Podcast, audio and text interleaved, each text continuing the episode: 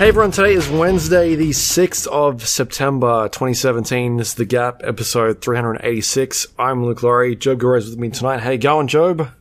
Oh, I've been better.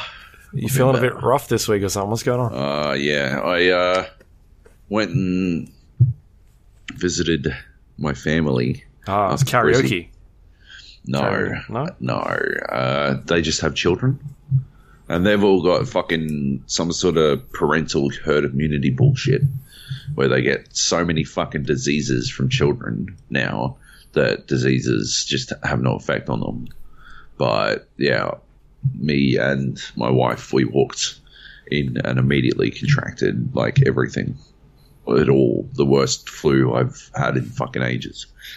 I spent like Monday bedridden watching fucking Amazon's The Tick or what what they've released of it, and uh, yeah, just fucking on watching fucking Cutthroat Kitchen remake, uh, um, like uh, pl- replays, no. Reruns, yeah, just fucking smashed out on fucking cold and flu and just yeah. So uh, Sounds delicious. It's it's pretty good. It's pretty great. Uh, loving it. Really happy. Yeah. So yeah, um, this is about the best my voice has been uh, for I don't know three days. So I guess I figured we should probably podcast while I can actually talk. Um, We'll see how you go by the end of tonight. yeah, Maybe yeah. you'll just lose it halfway through. by the time I like I, I was playing playing a risky game yesterday. Uh, we were playing some PUBG at night, and uh, by the time I wrapped up, I was just like it was ten o'clock, but I it was bedtime for me because I was fucking wiped. Um, by the time I'd wrapped up, I I was basically done. I you could barely make out any words. Yeah. It was pretty good, high quality. So uh, that's good. Hopefully, I'll make it through the entire podcast. Yeah, if you do, I'll be impressed because there's some good stuff in the news for you. I know, right? Some tasty, tasty stuff, and a good question too. Um, all right, so shall we jump in then? Let's do it. There's a lot it. here. Big There week. a bunch. Yeah.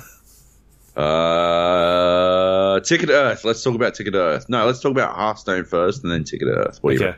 Yeah, that sounds good. All right, good, good, good stuff. All right, Hearthstone first. Uh, they released a um a, a patch. Uh, so yeah, I don't know. They're releasing a patch. They announced a patch. Yeah. Uh, for Hearthstone. This is the Lich King expansion, right? Uh, yeah, the yes, Knights of the Frozen Throne. Um, this is the first patch for um, Knights of the Frozen Throne. So they've announced that they're making changes. They will. They're they're incoming. Um, uh, like the ch- patch hasn't been implemented yet. I think they're aiming for the end of this month. But uh, yeah, they're they're making some changes based on feedback to uh, to what how people feel about Knights of the Frozen Throne. So they're nerfing Fiery War Axe, they're nerfing Hex, they're nerfing Murloc War Leader, they're nerfing Innovate, and they're nerfing Spreading Plague. It's all nerfs, all nerfs, all the way down. Um, and as as I've been mentioning, I've been playing quite a bit of Hearthstone, even though I hate myself uh, when I do it, and I hate I actually hate playing it. Uh, I just don't have anything better to play, so I can continue to play it on the toilets. Um, yeah, uh, I've I don't know I don't I, I made a complaint on Twitter about this change Hmm. because it basically uh, you know there've been a lot of complaints about Druid uh, since the since the expansion dropped, and um, this change actually has two nerfs to two like druid specific cards. So you'd think that it'd actually be a you know a, a druid nerf, but it is in fact uh, not that heavy duty a nerf in my opinion. I mean it, it's sort of so innovate is a card that previously uh, you would play it and you get two mana for that turn. So you get two extra mana. So if you were on four mana, you'd play it and you'd be able to play a six mana card, which was pretty troublesome for uh, like when you're up against a druid, um, because basically what would happen is like the the gameplay of a, a, druid to play a druid what you're trying to do is you're trying to get more mana than your opponent mm-hmm. so uh, it's like it's actually a really interesting um, like concept for a deck style to because it sort of plays off hearthstone's uh, like uh, the fact that you always get more mana because in other you know other card games you don't always get more mana each turn right like in magic if you don't if you don't have any fucking lands in your hand then you don't get more mana right uh, you know, like you have to play mana in other uh, some other card games, right? In this one, you always get more mana, so you're always ramping up. You're always getting more and more fucking. And so the the trick with the druid is that they play cards that allow them to get to like ten mana, the max mana, really fucking quick. And so they're at ten when you're still at fucking five and shit, right? And they're playing much bigger cards than you are, just because uh, because of that situation. Yeah. Yeah. Um, so innovate, they've changed it from it gives you two mana to just one mana, which is a I don't know. I don't think it's I don't think it's a great change. I think something like uh, one of the things in the blog post they said that they could have done is changed it so that it refreshed two of your mana crystals, which I think would have been more interesting, uh, like more appropriate, because then you're not gaining mana above what you're capable of using. You're simply regaining. So if you were to use, if you're at six mana and you use six, uh, you could play a six mana card and then play a two mana card. Here, the situation they've created is you can play a seven mana card, right? Or seven mana worth of cards, whatever the fuck. Right, that's that's the change that they made. Um, and you know, the refreshing two mana crystals, I think, would be you know, there's actual gameplay in that. There's a little bit of um, mental agility required in, in creating a situation where that is most favorable in some situations. Uh, Spreading Plague is this card where you play it and it just it plays these uh, I think they're one five taunt minions and taunt minions have to be killed before you can attack mm-hmm. your opponent. And it's a fucking it's a bullshit card it's a bullshit card for druids because basically what like what druid turns into is this fucking race against time, right? Because they are inevitably going to wind up with way like the ability to play way bigger cards than you for longer because that that is the fucking way that their fucking class works, right? So you need to you need to smash them down quick or you're going to get fucked on hardcore uh, and a one five is like actually specifically out of like oh, the, the other thing is it plays one one five one of these minions per minion on the, the board that you have. So if you have seven fucking minions on on deck, you've got a full, fucking like if you're I play shaman a lot. If you've got you know your shaman board down uh, because you've been, you played your fucking little Murloc totem that spawns a little Murloc every at the end of the, every turn, and they haven't been wiping them out because uh, they're too busy getting more fucking mana over and over and over again. Um, and so you've got like this full fucking deck, right? Then they're able to play these one fives, and uh, then like you're not able, you can't bloodlust through that. Like if if you've got a board full of fucking one ones or zero threes or whatever the fuck, you cannot bloodlust through a one five, and you will clear your entire board attempting to wipe those one fives out, which is horseshit. If you've if you're a fucking mage and somehow you have seven fucking mana, uh, and because this is a six mana card, so you've got seven mana, right? And and you've got flame strike in hand, you can't clear this fucking bunch of one fives out. Like it's just a fucking horseshit. Fucking, I hate I hate spreading plague. Right. Anyway, so they increased its mana from five to six, which means there is actually a situation where if you like if you went first, then hmm. maybe you actually can pull out this flame strike. It doesn't fucking matter because you can't. You don't. You only do four damage with a fucking flame strike. But whatever, fuck. Maybe you've got a. Maybe you got spell damage down. I, I don't know. Maybe the fucking stars align. You're actually able to fucking deal with this shit. It doesn't matter. Like fuck mages. I've created. I'm at this point now in Hearthstone where I don't play to win anymore, except against uh, Quest Mage. I've constructed a deck uh, specifically to kill Quest Mage, and that is all all I'm interested in doing. Uh, it's it's my um, Warlock deck that um, I think Rasty might have put me onto um, in our Discord. He like they've got this this really creative way that you can like basically control C on this string of characters, and when you open the the like deck creator in Hearthstone, it'll recognize that string in your clipboard, and it will create that deck for you. Mm-hmm. Which is really fucking cool. Um, I had to make a couple of cards to make it work, but that's okay. I dusted some horse shit to make it happen. That's fine. Um, so it's it's this warlock deck that basically um, because one of the only De- Death Knight cards I got was uh, the Warlock Death Knight. Uh, it basically relies on uh, like getting that out on on curve.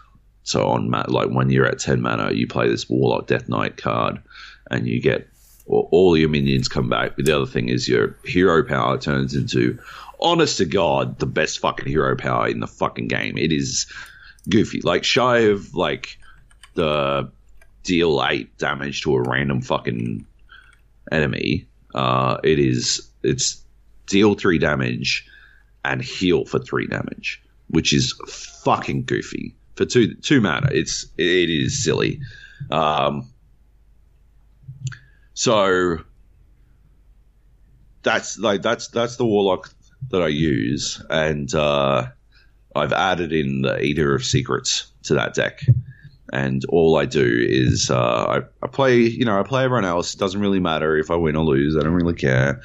Uh, all I'm interested in doing is coming up against the uh, mage who is playing the quest where they get two turns, mm-hmm. and then I wait for them to get really smug about how they're going to win because uh, they always get super fucking smug when they get to about eight or nine mana, and they're at like three health left, and they've got their their ice block up, and they know, oh, you can't do anything, you can't do any. Oh, what are you going to do, chump?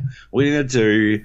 And uh, and then I play my Eater of Secrets, and then I play fucking like something to do three three damage to them, and they die, and then I just spam. Well done at them, uh, because yeah, everyone else, uh, I'm not a salty cunt about, but yeah, Quest Mage, I hate it more than fucking anything at all. Oh my god, it's such a shitty fucking car. Uh, like such a fucking shittily constructed deck. I don't know how they could fucking make such a thing.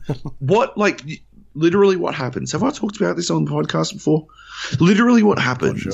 is once you complete the quest, quests were introduced in the last expansion. I don't have any quests because I didn't like get into the last expansion and uh, so I don't have any of those cards. I will never have any quests unless I construct them, I suppose. But there's no point in doing that. Um, yeah, literally, what the quest does, right, is when you complete it, you get two turns, right?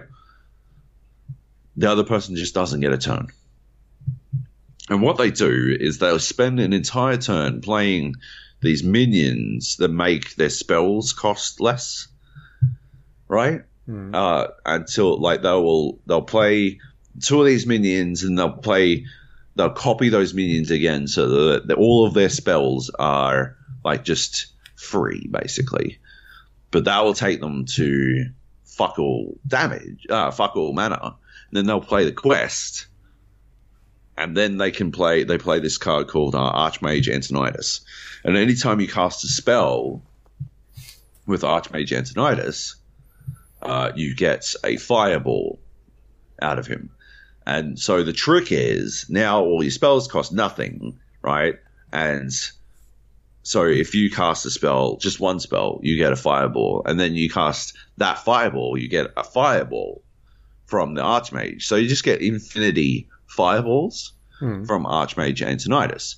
And uh, what they do is uh, they will then like attack everything on your board. Like everyone, every, every single person I've ever played who is playing Quest Mage is always a super fuckhole about it because it only takes five fireballs to kill you outright. Maybe maybe six if you've got armor, but generally like a fireball does six damage. You've got thirty health. It should only be five fucking attacks basically once they've once they've finished their stupid fucking wombo combo. But no, if you've got a board full of shit, they always attack everything on the board as well. Just to like really fucking rub it in, just to remind you just how fucking pointless you like how powerless you are to do anything uh, against them. Which is why, yeah, I always like really let them know how fuck they are every time I eat their fucking ice block because I fucking hate it.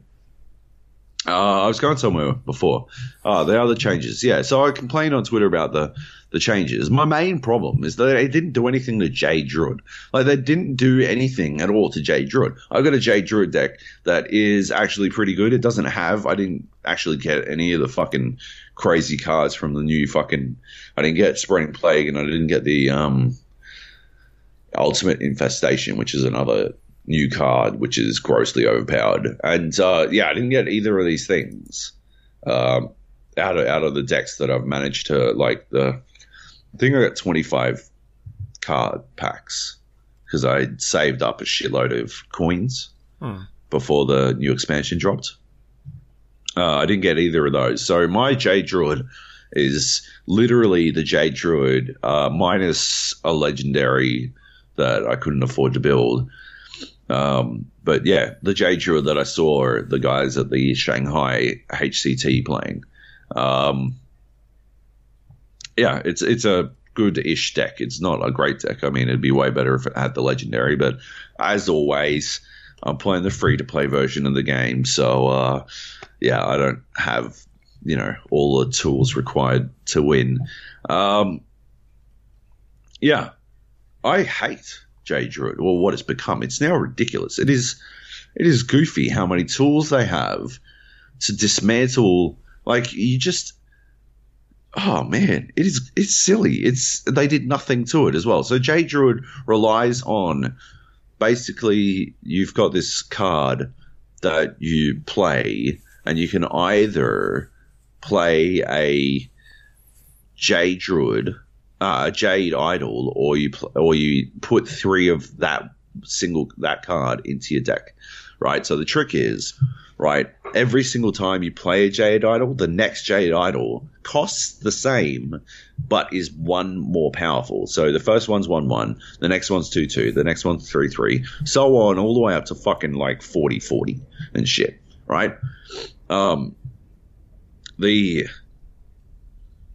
the thing about like Jade Idol is that unless you specifically play to counter it, you get like pretty fucked. Like you you're in a lot of trouble because the the thing of it's it's a druid card, right? Uh, it's a druid uh, like deck, so they've already got the ability to get more mana than you faster, but they've also got all these other tools. They've got spreading play, they've got ultimate infestation, they've got this ability to continue. They they never run out of cards, so it's not like you can hope to fucking like bleed them dry of cards uh, eventually, right? So yeah, you like the tools uh, just aren't aren't really there to deal with it unless you specifically play to counter it and in a lot of ways they've sort of fucked countering it by like they've upped the like fiery war axe going from two mana to three mana is actually a bit of a kick in the teeth. Like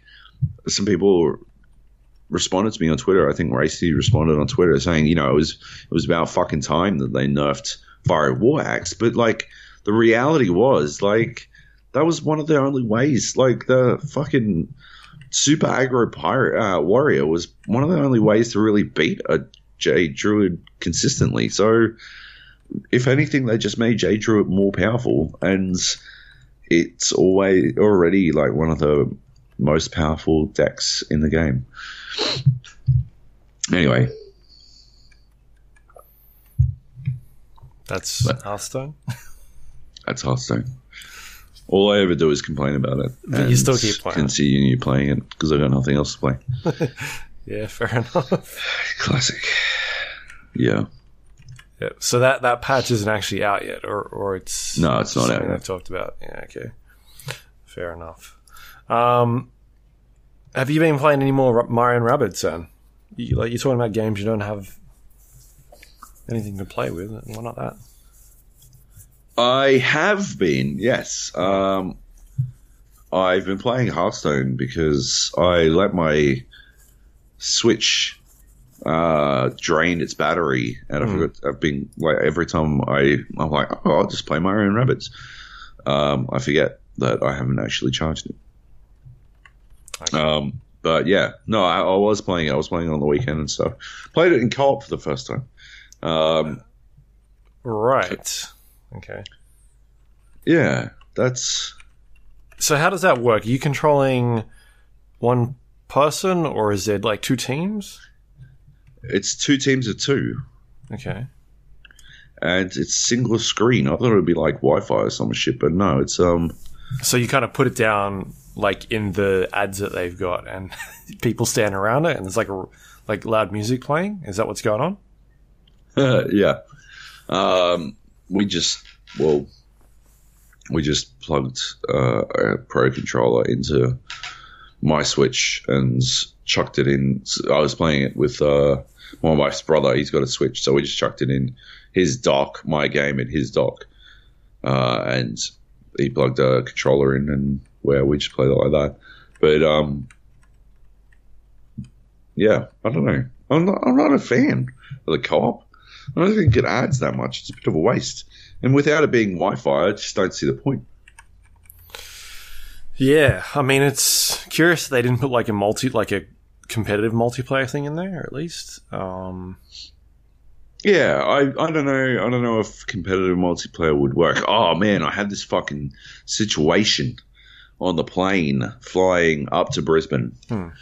It was super early in the morning, and uh, I was trying to do one of the challenges, and it was one of the tougher ones. It was like medium difficulty, which is pretty fucking rough. sometimes hard. Yeah. yeah. like surprisingly difficult. Um, yeah, I was I was doing one of these challenges and I thought I'd stumbled on some shit because I was so I, I did it like I did this challenge twice and I fucked it up. I like I just screwed up. I didn't get the kills I needed, and uh, I think I had to kill like eight enemies in three turns or some shit. Yeah. Um, and yeah, I didn't get the kills I needed instantly, and and yeah, it just I realized like after twice, after two full attempts going all the way through to three, I I realized that basically if I didn't get uh, my first hit, I probably wasn't going to be able to do it. Like wasn't going to be able to complete it. So if my first shot wasn't a hit, I yeah I'd probably lose.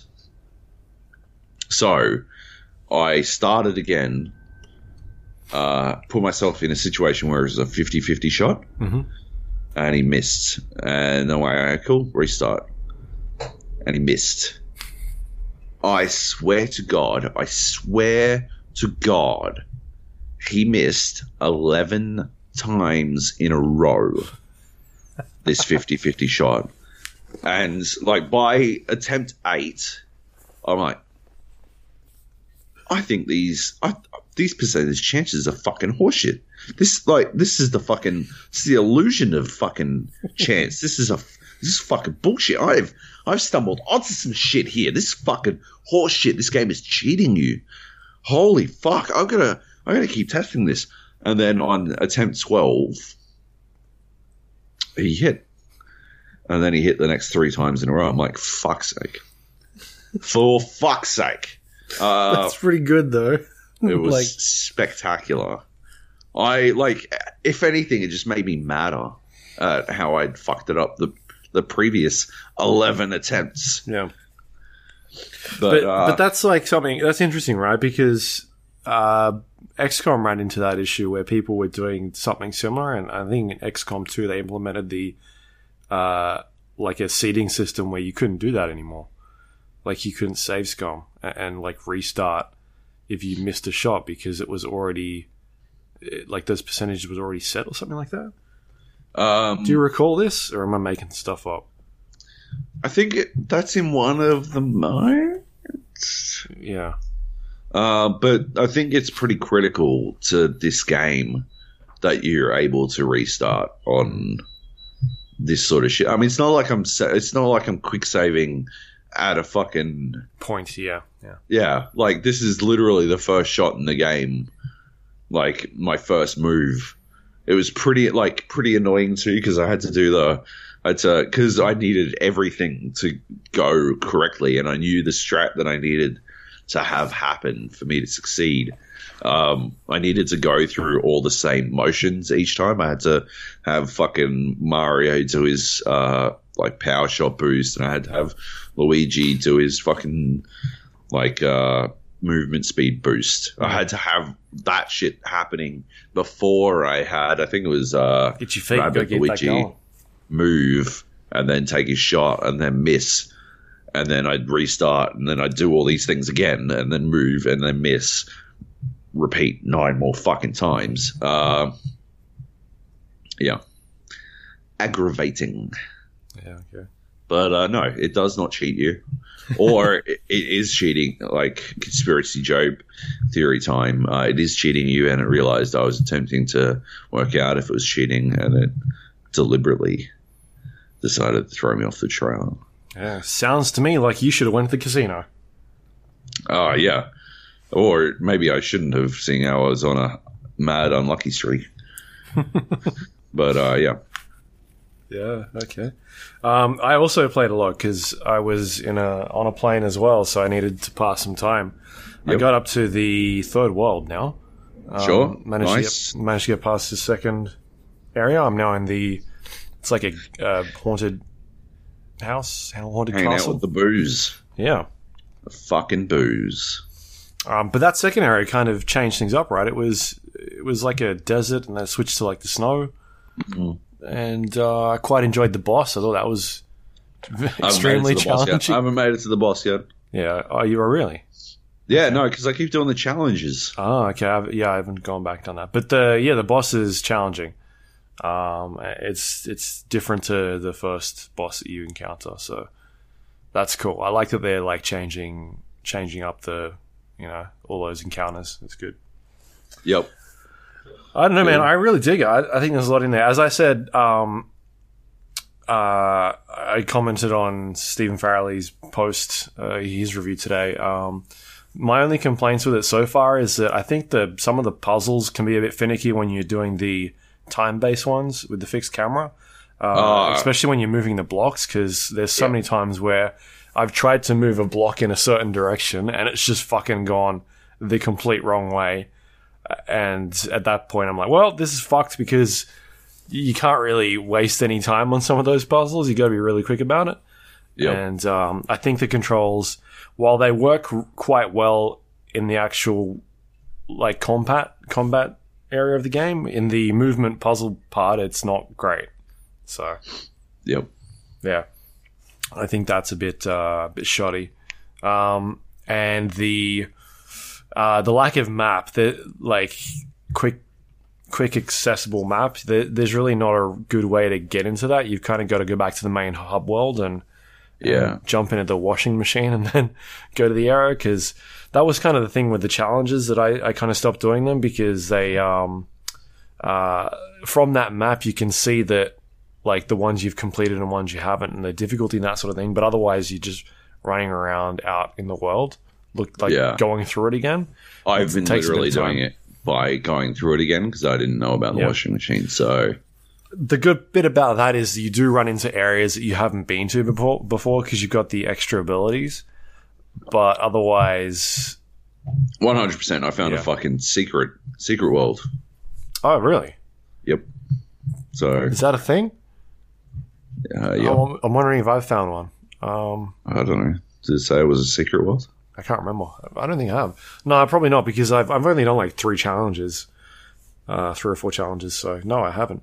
Uh, what what does that kind of involve, or is that too spoilery? Uh, no, it's it's just a extension basically of the same. Like it, it seems to keep on the same theme Yeah, as the like as the world and there's more That missions. area. That yeah, and it's just a couple extra battles. Um, and s- I think it had some good rewards if I recall correctly. Um, like worthwhile rewards. So yeah, definitely worth finding. All right. But uh, yeah, yeah, that's about it. Yeah, I, know, I, I think it's fun. It's good. Good game. Really good game. I dig it. Uh, all right. Otherwise, what's what's Ticket to Earth? Is that like a Ticket to Ride sequel or some shit? It is not. No, uh, Ticket to Earth is a game uh, by fuck a duck. Now I can't remember. Um, it's by an Aussie studio, uh, and look it up while you. Robot Circus, I think it is. Um, and it's sort of like a puzzle RPG type dealio. Um, I picked it up because I made some more mad ducats selling PUBG crates. okay, fair enough. Yeah. and uh, I'm like, I'll have a punt. I'll have a look at this. It was like twelve bucks, um, and yeah, like I, I don't know. It's out on iOS and on Steam, but not on Android. Which I like. Aussie Studios and not making fucking games on Android is like some sort of fucking I don't know what the fuck that is, but it drives me fucking bananas because like a lot of the bigger studios overseas now are making Android first and iOS later, but no, no. Aussie studios are all still fucking locked in on iOS. Um, anyway, if this was on Android, I would stop playing Hearthstone uh, and I'd play this instead. Um, it's technically episodic. Anyway, it like it basically follows um, these people and they're on uh, Mars and the, they're colonists on Mars and they're like trying to get their ticket to Earth, basically, as far as I can tell. Um, and it's a, like a turn-based combat game where you what you need to do is is you move around the area by like linking together these tiles on this grid.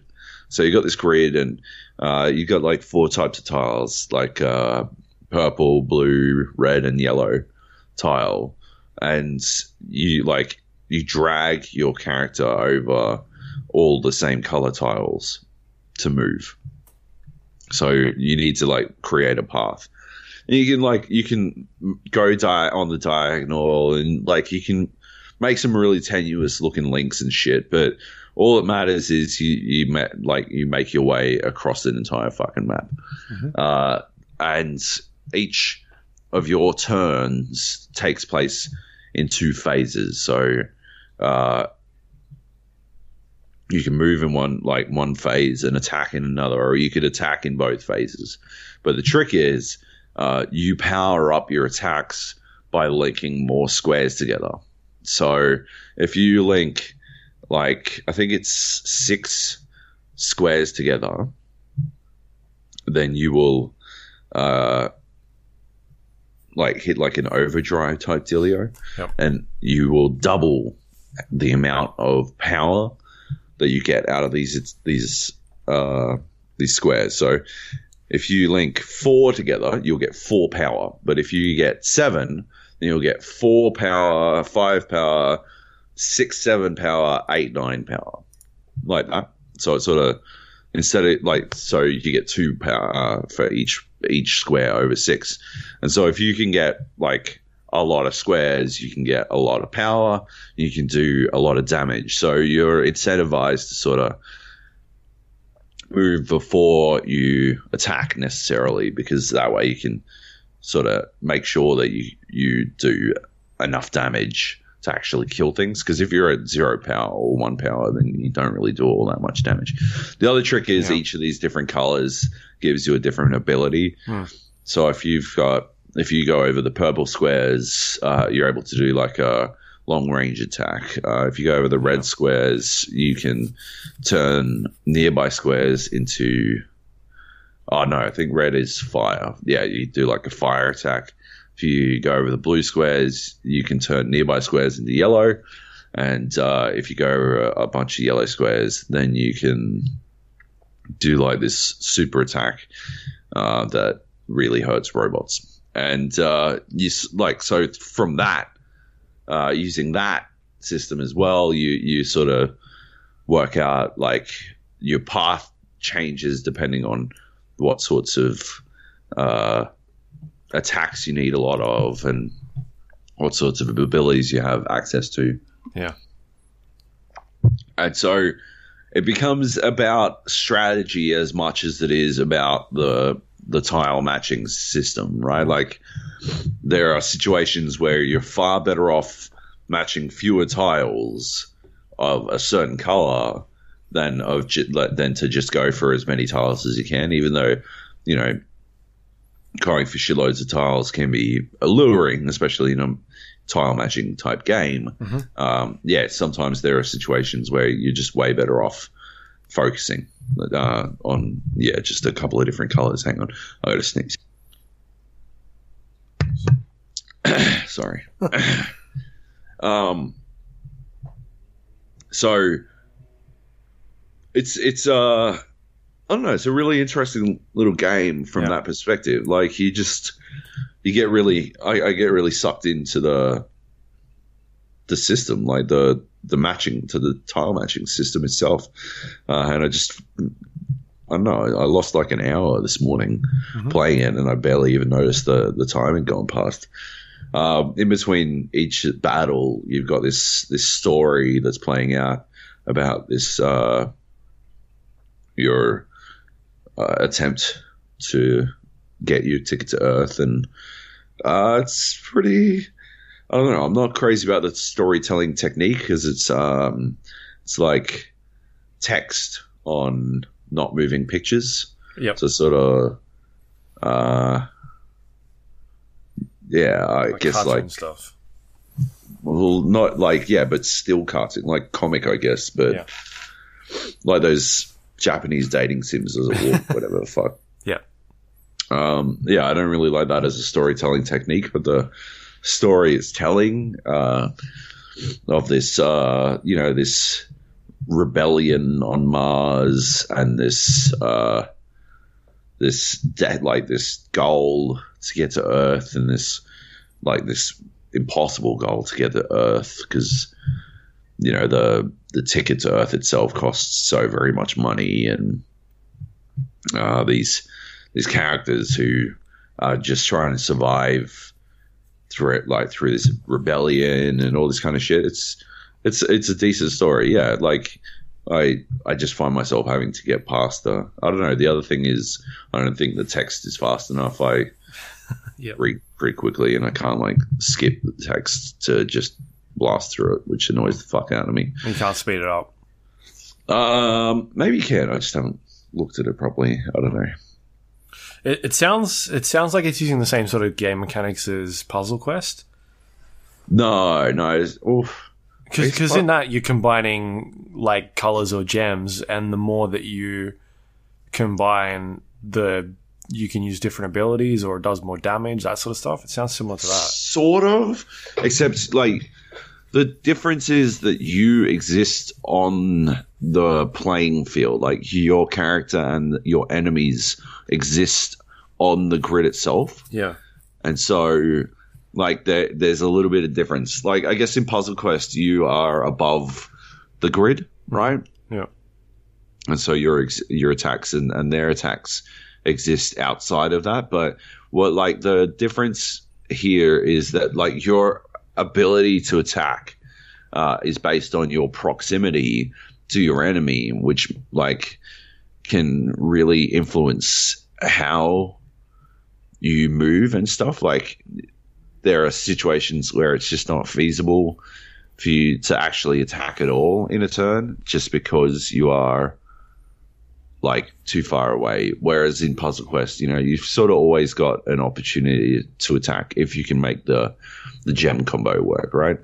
So, like, I guess that's the difference. And the other thing is like, there are situations where like your enemies can, uh, if you get surrounded and shit, you don't have any option to like, they actually like their bodies will replace a tile. Like you can't link a tile because an enemy is in that tile. You know, like that. It's a it's another part of the strategy. You you have to think about not only where you can move, but you can also because you can see the tiles themselves. You can and where your enemies are, you can see what tiles they can link together to get to put together an attack on you if that makes sense. Like if you've if you've got like um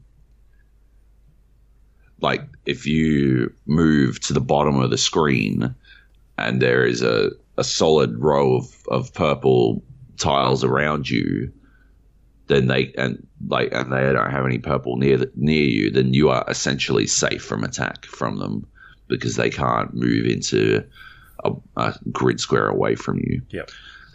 so positioning like is as important as to the strategy of it as the actual tile matching itself.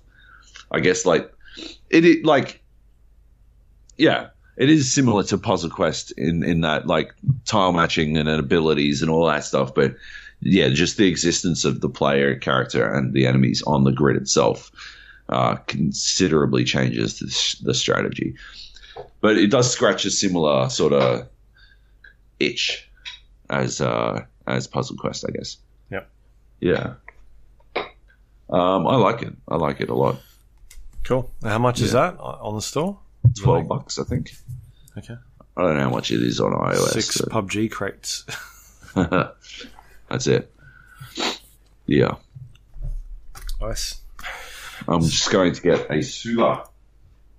Okay. I'm not quite sure what you said, but that sounds interesting. Should we talk about PUBG then? Let's do that while you've gone for a wander. Um, I haven't really played too much of any PUBG over the last week because I've been busy, but otherwise, uh, a new season started last couple of days, which is uh, a lot of fun because it means all the stats have been reset. Everybody knows I'm a giant stat whore. Um, so over the last like what three, I think three days, I got back from a trip on uh, Sunday, so I played a little bit, not too much though. Um, been playing some squad, been playing some duos, and like one solo game, I think. So yeah, it's been going going alright. Ha- have you played many at all? Oh man, perfect timing. Um, I cut myself.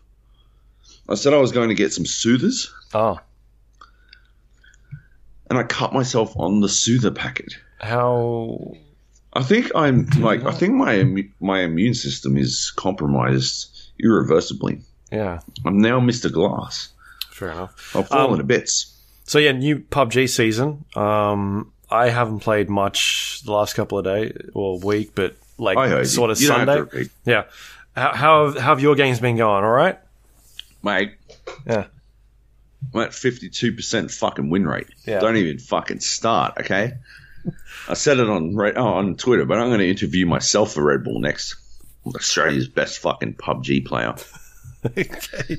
Goddamn winning fucking non-stop, baby. Yeah. Um, I also have been on a stupid streak. I don't know what is going on because I- I'm pretty sure they don't have like they've got matchmaking in there, but not. There's no like MMR matchmaking as far as I know. Um, but I've been on a fucking absolute tear the last like three, four days. Like stupid, stupid stuff. yeah. It's been good, eh? It's weird. it's been good. I don't know. Maybe it's just like, oh, fre- fresh new season. Let's do this. Yeah, I, th- I think that's what it is. You know, no, I think what's happening is like more and more people are getting into this game, Yeah. And more and more of them have no fucking idea what they're doing. Uh, I was about to tell a story, but I can't tell it for two weeks, so don't worry about that. Um, Okay, that's a all right. That's an embargo. That's an embargo. uh, no, I uh, I don't know. I've been having.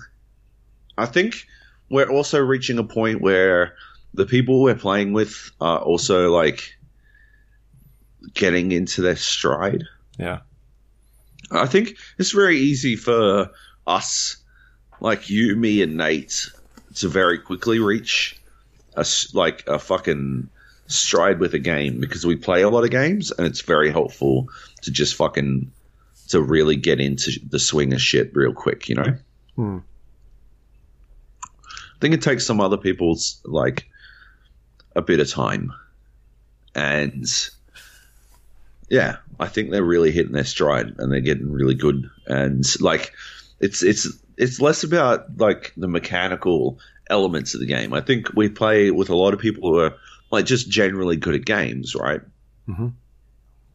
Uh, it's less about the mechanical elements and more about that sort of you know thinking in that sort of strategic sense, like thinking about it's it's it's not enough to be thinking about oh I'm going to shoot this guy, but thinking about like whether or not you should shoot this guy, whether it's going to be helpful, communication, like where people are likely to come from, all these kinds of things. You know, this cascading, you know, like the fucking. I don't want to go on about this cascading list of priorities again and again because it feels like I talk about that concept a lot, but that is like that is uh, essentially what I love about Battlegrounds, and it's what I always loved about DayZ and all that kind of shit. Like, Mhm. yeah, that cascading list of priorities. You've got to fucking constantly think about what's my highest priority at this point? A gun. What's my highest priority now? A backpack. And you know, you go through your checklist, your mental checklist, and you tick shit off, right? And once once you're in the final couple of circles, your your priority list is like, what's my highest priority? Uh, watching sectors that people are likely to come from. Which, if you're on the edge of the circle, right, uh, edge of the white circle, it's the area outside of the circle. It's not like you know. I think there's this sort of gut reaction to keep an eye on what's going on inside of the circle. But you don't really need to do that too much until you're down to the last like two or three circles. Mhm. That shit doesn't matter unless they like keep an eye on it so that you're not going to get fucking murdered. But generally, it's more important to be looking at like where players might be coming at you from, not yeah, and they're not going to be coming at you from the fucking center of the circle because they've already got the position they need. Yeah. They're not going to shift to you. And so, yeah, from that, like, sort of, I think, yeah, a lot of people we're playing with are sort of hitting their stride and thinking about it that way. I, but, like, there are, the only reason I think we get away with, we've gotten away with, like, uh, I don't know, a head start on it for a long time is, you know, because we play a lot of games that feature that sort of thinking as well. Yep. Um, and I know we play with uh, some guys who don't always play a lot of fucking shooters or what, or don't like don't play shooters in that way. You know, if you, people play Rainbow Six, but they don't necessarily think about Rainbow Six in that sense. They're not thinking about it. They're just like you know, people frag. People play Rainbow to frag. They don't necessarily play it to, you know, think about it like they're fucking Tom Clancy's Rainbow Boys or whatever the fuck. um, uh, yeah, I, I think that's yeah because we've always been playing in that sense. The switch to PUBG is a bit more natural, Hmm. especially for me. Like the switch from DayZ to PUBG makes fucking one thousand percent sense. Yep. It's yeah, it's literally DayZ and fast forward. There's no, nothing to it. Um, yeah, my finger's still bleeding. that is quite a cut. It's ridiculous. Like, did you cut it on the corner or like on the paper or something? on the corner. Yeah, that's that's uh maybe you can sue them. Maybe. Hmm. Yeah. I um I've so I've played three duo games, and we've won two of them. Won with Heath and one with Baz. Um, Heath and I ended up at like the top right hand corner of the map, sort of to like the east of Stalber. Um, Oh yeah. yeah. and there was a like a compound and a house, like a two story house next to each other that we managed to get to and uh, and hold it up, like literally just fucking hold this this roof and just shooting people, like everybody all around us. Um, we just ended up like doing a really good job on that one, and yeah, we we managed to fucking win that one by uh, the corner of the roof was just in a little bit, and so I baited the last guy that was left. I killed the uh, second last guy that was left, um, who was over like near a hill, a crest, who had to come towards us, and we could hear the second guy, um, who was I, I'd killed one of his mates earlier on that he from my car, but we knew he was in the building next to us, so. Uh, as he was kind of working his way back towards us because the circle was kind of contracting, we could hear him. So I was like, fuck it, I'll just bait him. Um, and I'll jump down.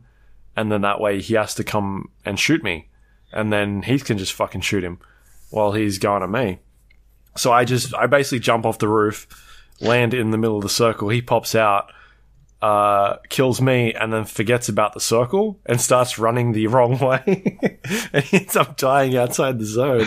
And I'm just like, oh, well, that kind of worked. Oh boy. Yeah, but I'm on a fucking 16 kill death ratio on duos at the moment because we've got th- two wins and out of three games. So it's it's stupid. Um, but even my fucking my solo KDR is a seven at the moment, and my squad rating is like a four or a three something. I haven't checked it today, but uh, yeah, I've just been going fucking stupid on some of these games. Just ridiculous um, killing streaks. I don't know what is going on. Just playing. I'm just playing really well at the moment.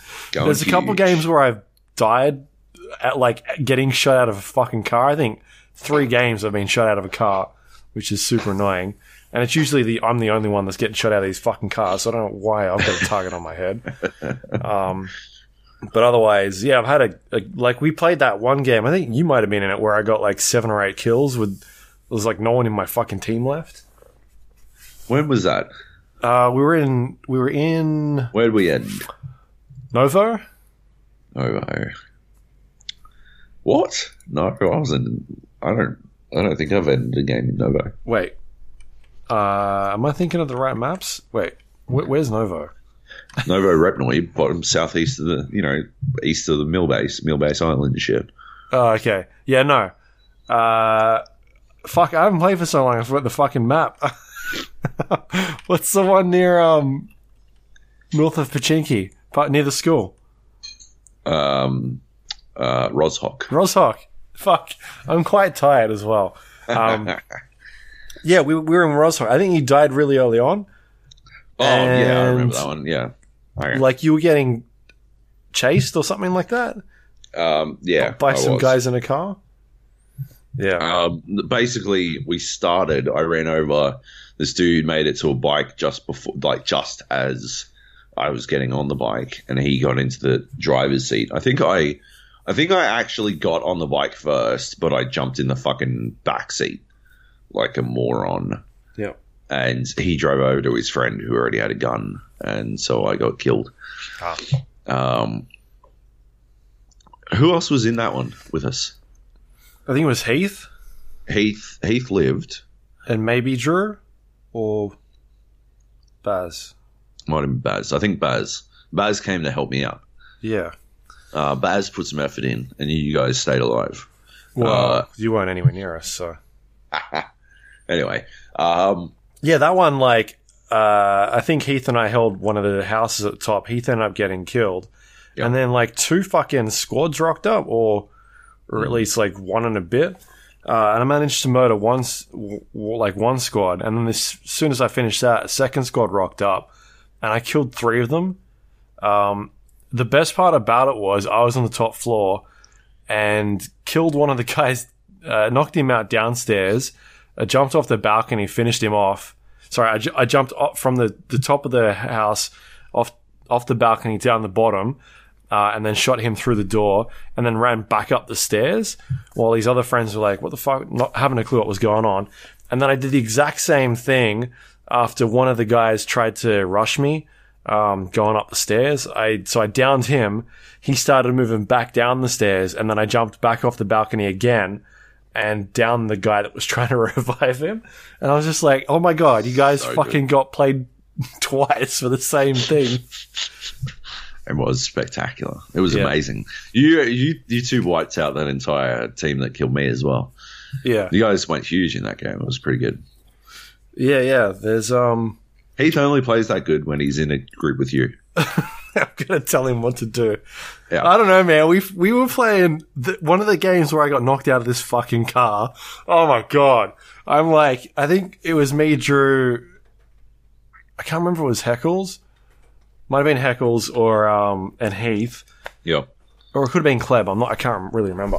Um, so I I think maybe Drew might have been driving. I get shot out of this fucking car by these uh uh, guys north of Mylta, like like the garage, and um, I'm, I'm pretty much fucking done at that stage, so I can't do much. They they stop the car and they're like, "Let's get some revenge," and um, one dude's pushing to, I guess, loot my body, but he doesn't know that the other guys have stopped. And uh, and, and Drew's like fucking opening up on this guy, and I'm telling like Heath and Heckles or Kleb, whoever it was, like, there's a guy to your right, like ten meters from you, and they're they're busy like shooting the guys at the garage, just like laying into them and shooting the, the car that's driving around. And I'm like telling, like yelling at these guys. There's like a fucking dude right next to you. What are you doing? Um, and anyway, our whole fucking squad got wiped from that one guy because they wouldn't listen to me. Uh, just like, man, I would have just destroyed all of them if I Yep. was alive. It's disappointing when that happens. Um, Yeah. but yeah, it's it's good. I like it. It's fun. Yeah, it's a totally. good game. This one. well well into it. Um, I had a um, I had a cracking couple of rounds with just me and uh, Heath and Nate, Yeah. where we played it like fucking ballers. Like we were we're getting mildly circle fucked, and we're still managing to like play it, play it to win it, like really fucking, really well.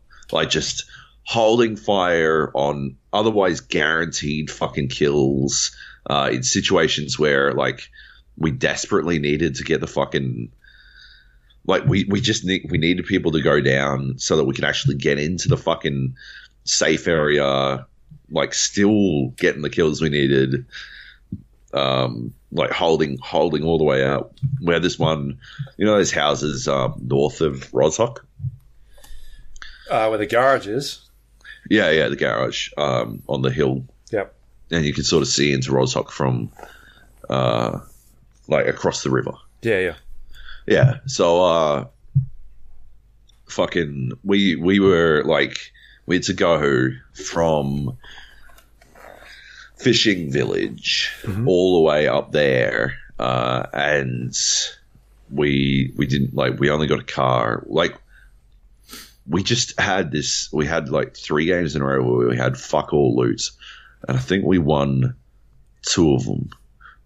Like one of these games I won with a level one vest and a level one helmet and an ump and a frying pan, I think, and like nothing else. Like fuck tons of meds, but n- like no AR and like nothing better than a level one fucking vest. Like just stupid shit. But we were just like making our way into like getting into the zone, getting into good positions, and then just picking our fucking fights so fucking well.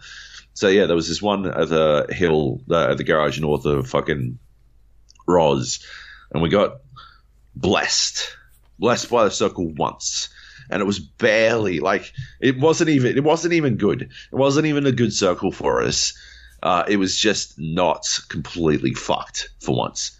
Um, but yeah, basically, we're lying there just outside of the circle uh, on the lip of this tiny, tiny little hill, like uh, half a meter high hill. And uh, technically, the circle ends over the lip, but we waited out. We wait the fucking circle all the way out until it's all the way closed. And these people had to run in from the garages. So this is just just like west of those garage that garage at the top of the hill. Hmm. The people in the garage had to fucking sprint out and make their way into the fucking into the circle itself. And they like they just had no options. They were just completely fucked. But they like they went out one at a time. They didn't like all go out at once, so we couldn't kill them all. One came out, and then the second came out. Like when the first came out, like we we just like proper fucking discipline. We didn't fucking murder him, and we could have. We could have gone into him, but then we would have been fucked because we were nowhere near any cover. The only cover we had technically wasn't in the circle, so we waited him out. He ran into the fucking circle. He couldn't see us because because of this tiny fucking lip of a hill. Um, but yeah, he run he runs into the only cover, and then the second dude comes over, and then the third guy is literally like just the fucking circles on his heels. Um, but yeah, he gets like just into the circle and uh, and goes to the cover, and just as he gets there, we fucking we did all three of them. It was fucking beautiful. Uh, copped a little shit because we had to like wait for him to actually get into the like we had to wait outside of the circle for like I don't know two sec- two seconds, but it was the third last circle, so the amount of tick damage was fucking goofy. Um, but yeah, we moved into the cir- circle and just ended all three of them. It was so fucking good. That wasn't like that wasn't even the end. There's still two other groups alive at that point, but they fought each other. They killed each other for us, and we got the chicken dinner. That was fucking amazing. I loved it. Loved it to bits. Um, it worked out really well. The other one is the I got to use the fucking Mark 14 in the wild for the first time ever. Oh, yeah. It was awesome. I wish to God I recorded how we acquired this fucking Mark 14 because it was fucking ridiculous. We landed in Severny and again had nothing, like properly nothing. Um, one other person landed in Severny and they took the only car, like only vehicle in Severny. Okay. They left with it and they shot the wheels out of every vehicle along the road out. Um, so you know uh, the barn. Yep. My- my-. No, no, the the barn. My favorite barn Oh, okay. Yeah, in the middle of the map. in the middle of the map. Yep. The uh, the circle ended there. The game ended there. Oh. And so anyway, we had to move away from Severny. Hang on, I'm gonna sneeze again. or not. Or Oh, fake sneeze. No, it was a real sneeze. Um, sorry. So uh, yeah, we had to basically fucking run there because they'd taken out all the wheels on this on every single car the entire way down. We had to run uh, all the way down, and we get to uh, there's you know that compound uh, northwest of uh, Yasnaya Polyana. Do you know the one? It's sort of just south of Stalber. Or southwest of Stalber. Yeah. Yep. Yeah, so we get to just outside of there. Yeah. And like there is just a fucking like massive firefight going on somewhere just over the hill from us. Like it just it just starts to fucking lighten up out of nothing. And uh, I had a I think I had a scar with 30 bullets and a level 1 helmet and no vest coming out of Severny. Like we just we had been fucked like for loot going through Severny. Uh, and we get over the hill and there's this car tearing away from uh, the edge of the lake. And there's these four guys entering into this car. And there's blood popping out of this fucking car as it drives away, and it's also like the smoke pouring out of it, and it's slowly getting worse for this car. Like this car is getting fucked up. but these guys are literally just standing in like a fucking line, in a fucking, in a firing squad, emptying at this car, at this vehicle, and uh, so we fucking did them. we murdered them, and they had no fucking clue what the fuck hit them. They like two of them dropped inside of fucking moments, like just dead. And then uh, the other one of them nearly made it to a house, but Heath managed to kill him, like steps away from the fucking door. Uh, and the others, uh, the, the other guy, like still. I don't think any of them ever turned to shoot at us for even a second. They had no fucking idea. So anyway, one of them had a fucking Mark 14. They had a vehicle that didn't have its wheels busted out because these are the fuckers that stole the car from Severny and clearly all the loot. Uh, so I managed to get like a fucked up mil like military level three vest off them and got the Mark 14 off them. Uh, we drive out and drive to my favorite barn in the middle of the map and uh, it's a it's a half it's a one and a half barn mm. uh, for people listening at home. It's, it's uh, just over a hill. Yeah, it's got roof access. Um, it's directly south of Yasnaya Polyana. Yeah, uh, I love it. I love it. I love it so much. But uh, yeah, we uh, we get there. Like we, I just drive straight in, and like Nate and Heath are protesting this plan the entire time. I'm like, look, we should do it because we don't really have any other fucking choices. And uh, yeah, we'll just like we'll see how we go. We get there, the circle ends. Like, I don't know, like, well, the next circle is about hundred meters from the, that barn, like to the south and I'm like, because you know, south of that barn, right? There's that big. It's like this fucking bowl. It's like this fucking natural amphitheater, amphitheater of fucking death, right? Like it's it just goes down to a natural plateau. Yeah, it's just uh, no cover. yeah, at the bottom of a fucking a bunch of hills with no fucking cover. So yeah, I'm like, okay, guys, I apologize, but we're now fucked. So we leave the barn, the one and a half barn, and there's like 12 people still alive. And then suddenly, like, I get two kills, Nate gets one kill, Heath gets one kill, and we've won. And it, like, it's game over. and I had to rewatch the fucking, I had to rewatch this shit, like the highlight, the, the clip of the win, I had to rewatch it like fucking seven times to work out what the fuck happened. Because I keep I kept getting like tunnel visioned on my six shots with the fucking Mark 14. Uh, like just fucking people up as they're like at full full fucking sprint trying to get into the fucking zone. Um, yeah, like people are just dying in the circle all over the show. Yeah, nobody else killed anyone except for us, but like we're the only ones who killed people in that last ten or so people, but so many people just never made it into the zone that it didn't fucking matter. Yeah. It was spectacular. And that's the thing, right? When you've got a good position like that and you feel like you're you can do some damage, that's when I'm like, let's just fucking open up. Yeah. Stop people from getting in. Yeah. That's basically it. Oh, it was awesome. Yeah. Yep. Uh, good times. All right, what else have we got? Uh, Destiny Two.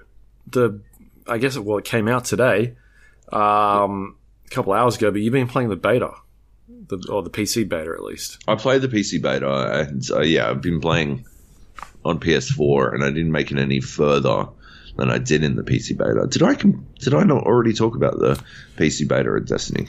Do we? I don't think did, so. Do we? When I must be. It must have been so nothing to me. I think it was because it was last week, right? Oh, it might have been last week. Yeah, because right. I, I, wasn't here. Um, because when yeah, I got back, I tried to check and I was like, no. uh, so yeah, the, the, the PC beta, how does that like compare to the PlayStation 4? Because obviously the PlayStation 4 is locked to, or all, all the consoles are locked to 30 frames. Um, I mean, first first things first, it's gorgeous on PC. Yeah, it, it it's properly good looking, like really nice. Um, but yeah, it's um, it's a bit of like I don't know. They're they're so rigidly stuck to this console mentality, and they've done nothing to sort of rebalance the game. That it is literally just it's just a console game on PC.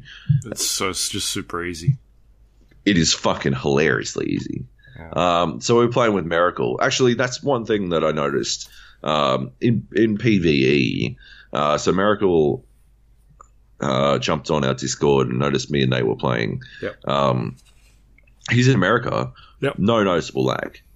Actually, really good. Mhm. Um, really, really like responsive. It seemed like like everything he did. Uh, like it seemed like there was more lag in Discord, if anything. Hmm. Like Discord was laggy than fucking Destiny, which is pretty fucking impressive. Um, not the case in PvP at all. Um, but that's like that's a case where the game can't like really compensate without someone coming off worse. You know, uh, in PVE, some like the game can compensate for lag, and yeah, you won't really notice it because everyone will be sort of evened out. But in PvP, yeah, someone's going to come off worse.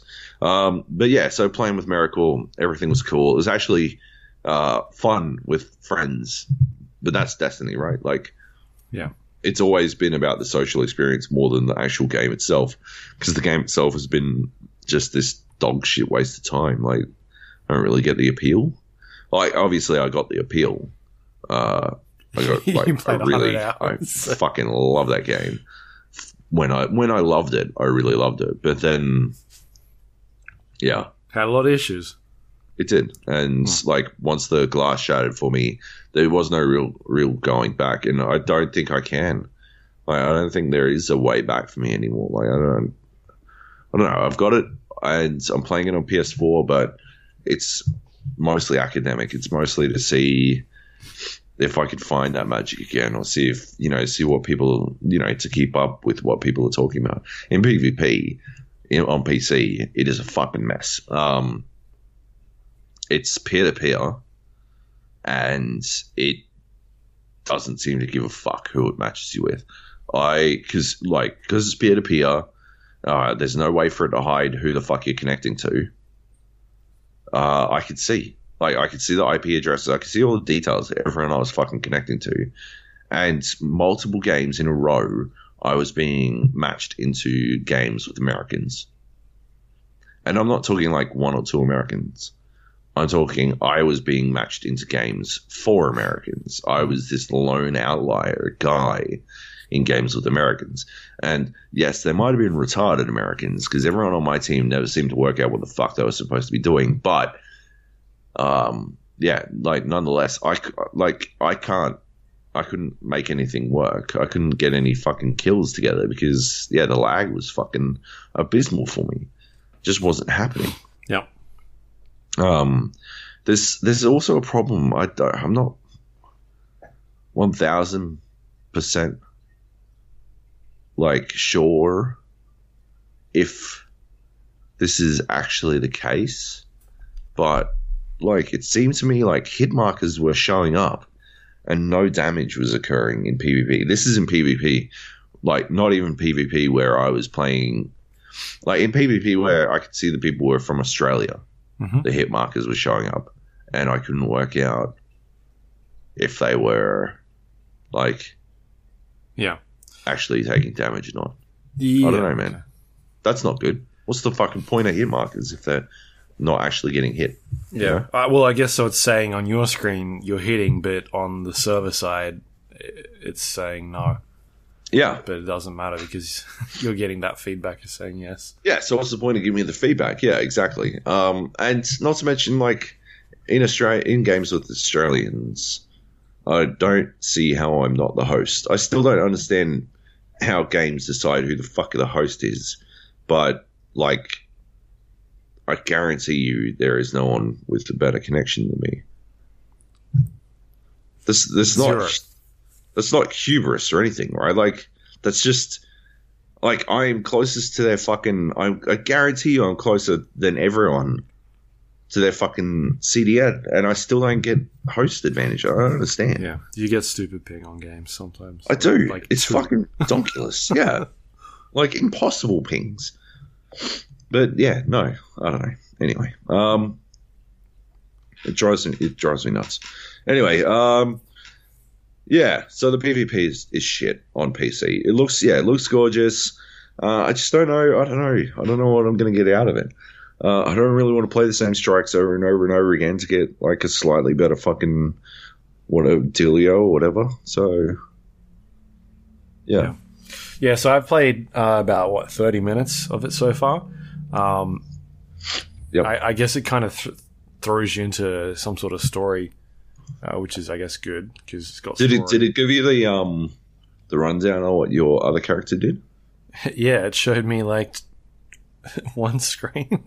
One screen. Oh, right, because like I guess all the stuff you're seeing were the raids. yep. Um, but when I was playing, none of that shit was out.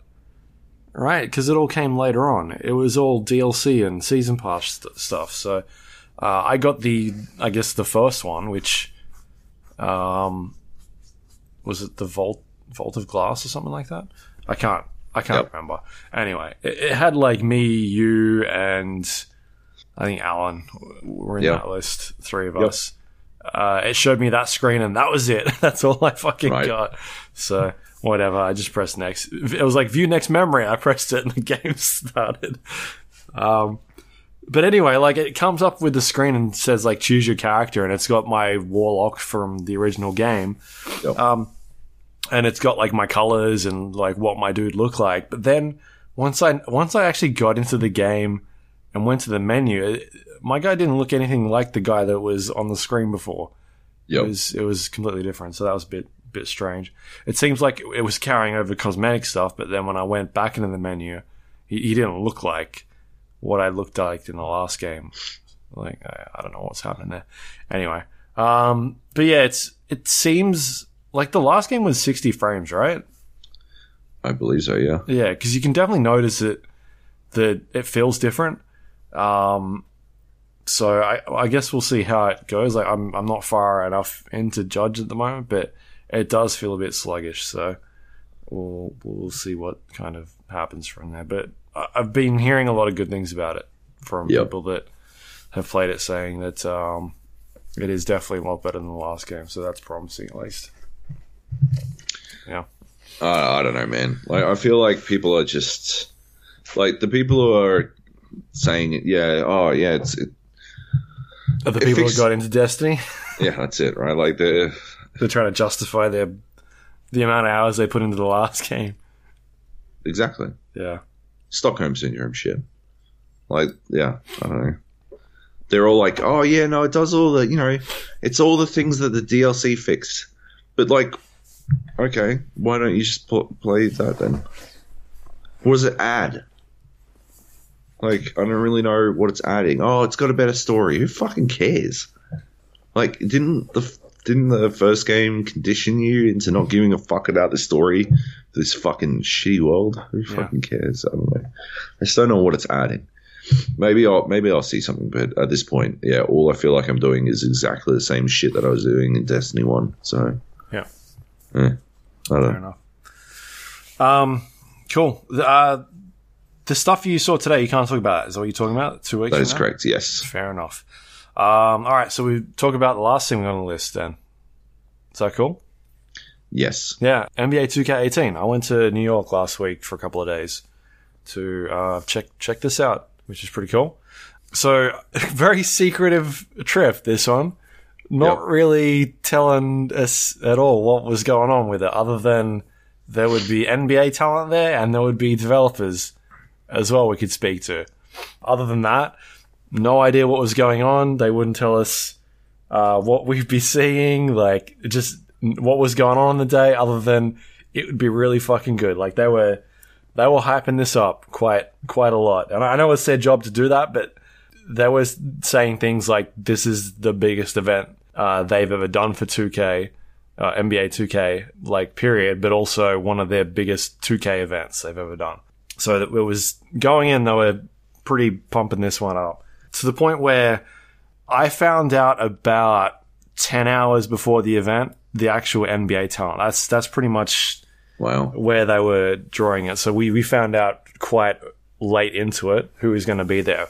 So it didn't really give us too much time to, to like kind of prepare for what was going on. But even up until then, we didn't know what was going on the actual day of the event until we got there. So yeah, basically, um, we got to the, I guess, the kickoff point. There was probably about 30 or so traditional media and about maybe 50 to 60 bloggers, streamers, YouTubers on their like two NBA 2K side. Not, I, I don't think there were many traditional like big name streamers. It seemed like they were all NBA 2K focused. So that like people that really enjoy the game and are into it, which is quite good. And they basically crammed everyone into a giant room and uh, talked about what was going to go on for the day, kind of teased about what was going on. And the, the main focus was, was looking at like the culture of basketball and sort of like the things around basketball. And Right. they, they sort of described a few things about that. And, and they got two guys into, um, to kind of host the, this tour that we were going to go on. And one of them was, uh, well, they're both like street basketball commentators and they do a lot of like street basketball events around uh, a lot of New York stuff, but also around the US in general. Apparently, quite well known people. So that was kind of cool. And then they shuffled us off off onto like two buses. They split everyone up, jumped onto a bus. These giant buses that they had had uh, like text on it NBA 2K18 and with the hashtag Run the Neighborhood. And um, so we knew it had something to do involved with some sort of neighborhood. They kept talking about this neighborhood thing, and they were giving us this hashtag. And then we went on a, a like a mini tour of New York and explored some areas around the town. And the uh, first stop they took us to was a uh, a barber shop where we uh, jumped out, and people were getting haircuts. Did you get a hair, haircut? I did not get a haircut because I had a haircut about three days prior to this trip. Uh, you could have gone a sweet fade or something. well, that's what they were doing. Yeah, a lot of, a lot of sweet fades and and um, I was quite worried because I was like, how the fuck are we going to fit this whole bus in this barbershop? What is going on? Anyway, we get in there and this fucking huge ass barbershop is uh, it's massive. It's like this long corridor and then out the back it's uh, there's a big like square area here. and yeah, fit everybody in quite comfortably. It was pretty good, and they had like twelve like stations set up where people could get haircuts and do that sort of thing. And then on each station, while you're getting your haircut, they had uh, the NBA 2K18 Switch version there um, for you to play on. Which, although I did not get a haircut, I did get some hands on with it Yep. um, which was quite cool. It is. It, it seems pretty good. Seems like a good basketball game. The only, I guess, negative thing I would say about it is it was a bit framey. It's it definitely does not run as smooth as like the console version, but it seems like a decent enough like alternative if it's the you know it's something you can take with you on the go. Seems to Were you playing only on the tablet version, or were you playing on the TV as well? No, just on the um the tablet version. I'm not sure how it runs Yeah. on the TV. That'd Maybe- be interesting. Maybe it does run a little bit better, but it seemed like it was not running at uh, like I guess the basket like it must run at sixty. Does it, do you think it runs at sixty on the console, or is it thirty? I don't know. I've never thought about it. Yeah, I'm not too sure. It definitely wasn't running at the same speed you see on the console version, which is you know understandable. It's a it's a portable game, but it was a bit noticeable. Otherwise, like the movement seemed pretty good, handling was good. Like other than that, it's you know seems seems alright. I'm not sure how deep in terms of features it is. I didn't really jump into any menus and that sort of stuff, but seemed seemed pretty good. Anyway, also there they had uh, Tobias Harris, who is a uh, a basketball player, professional basketball player. So he was standing there uh, talking to people, taking photos and whatnot, and um, and at one stage, like he was walking around with the Switch version, like offering it to people, be like, "Hey, did you want to play?" type thing, uh, which is quite funny. And then I did see him playing it at at one stage. I took a photo while he was just like standing in the corner playing by himself. But yeah, that that's also one tall dude. I was like, far out. he's he's a tall guy. I had him on my um fantasy team a couple years Yeah. back, uh, and I got quite upset because the coach of his team at the time, when he was playing for Orlando, Oh, yeah. um, started subbing him or started benching him because they were trying to fucking tank. And I was Yep. super upset because he was playing really well on my team, and they Yeah. kept benching him. And uh, yeah, I did, and then eventually that coach got fired, so that was I was all right with that. But yeah, he was a super nice guy, uh, really awesome, seemed pretty genuine and, and down to earth. Um, so that was quite fun. Some of the other guys I was with uh, did get haircuts in our in our little Australian contingency right. uh, group, so that was that was cool. Anyway, from there we went on to the next stop, which was a uh, Foot Locker store. This giant like Foot Locker store in New York that that has quite a, a large amount of shoes.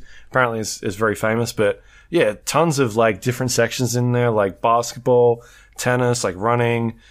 I don't think I've been to one as large as that in Australia right. Yeah. it was pretty crazy off the hook, but yeah, that was kind of cool to walk around and, and have a look at different things. I tried to buy some some stuff from there, but uh, some like Lakers hats and whatnot, but they didn't they didn't have any that I kind of wanted. They Right. seemed to have all the hats that that I wouldn't um I wouldn't go with. Uh, anyway, so Knicks after hats. yeah, Knicks hats, that sort of thing. Um, after the Foot Locker, we went to a Harman store in um, Madison Avenue. Uh, that's the, the music brand or, or stereo brand, whatnot. Okay. And they had Damian Lillard was there, the What? point guard from the Portland Trail Blazers. Um, you know, very good basketball player. What top five? I would say Uh, yeah. around there. Point guards. All star. Oh, yeah.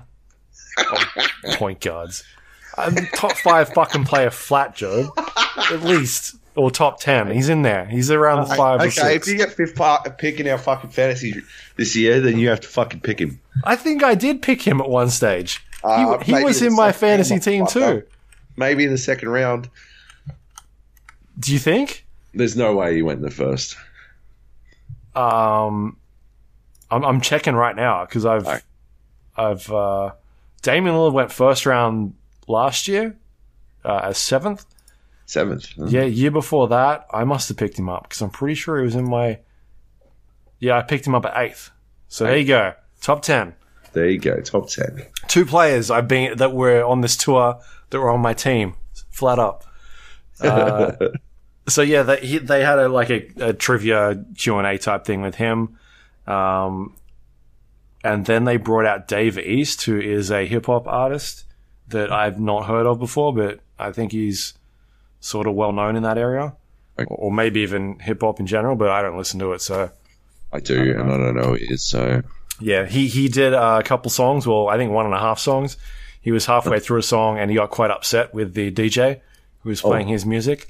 From what uh, some of the guys were with us, he kind of like just stopped halfway through a song and was like giving him the like turn it off motion.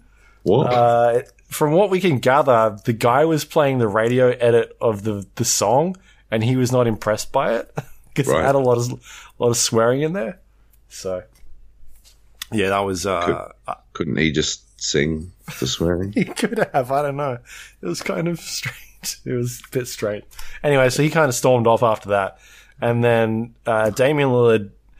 He, I don't know. He didn't seem like he wanted to be there.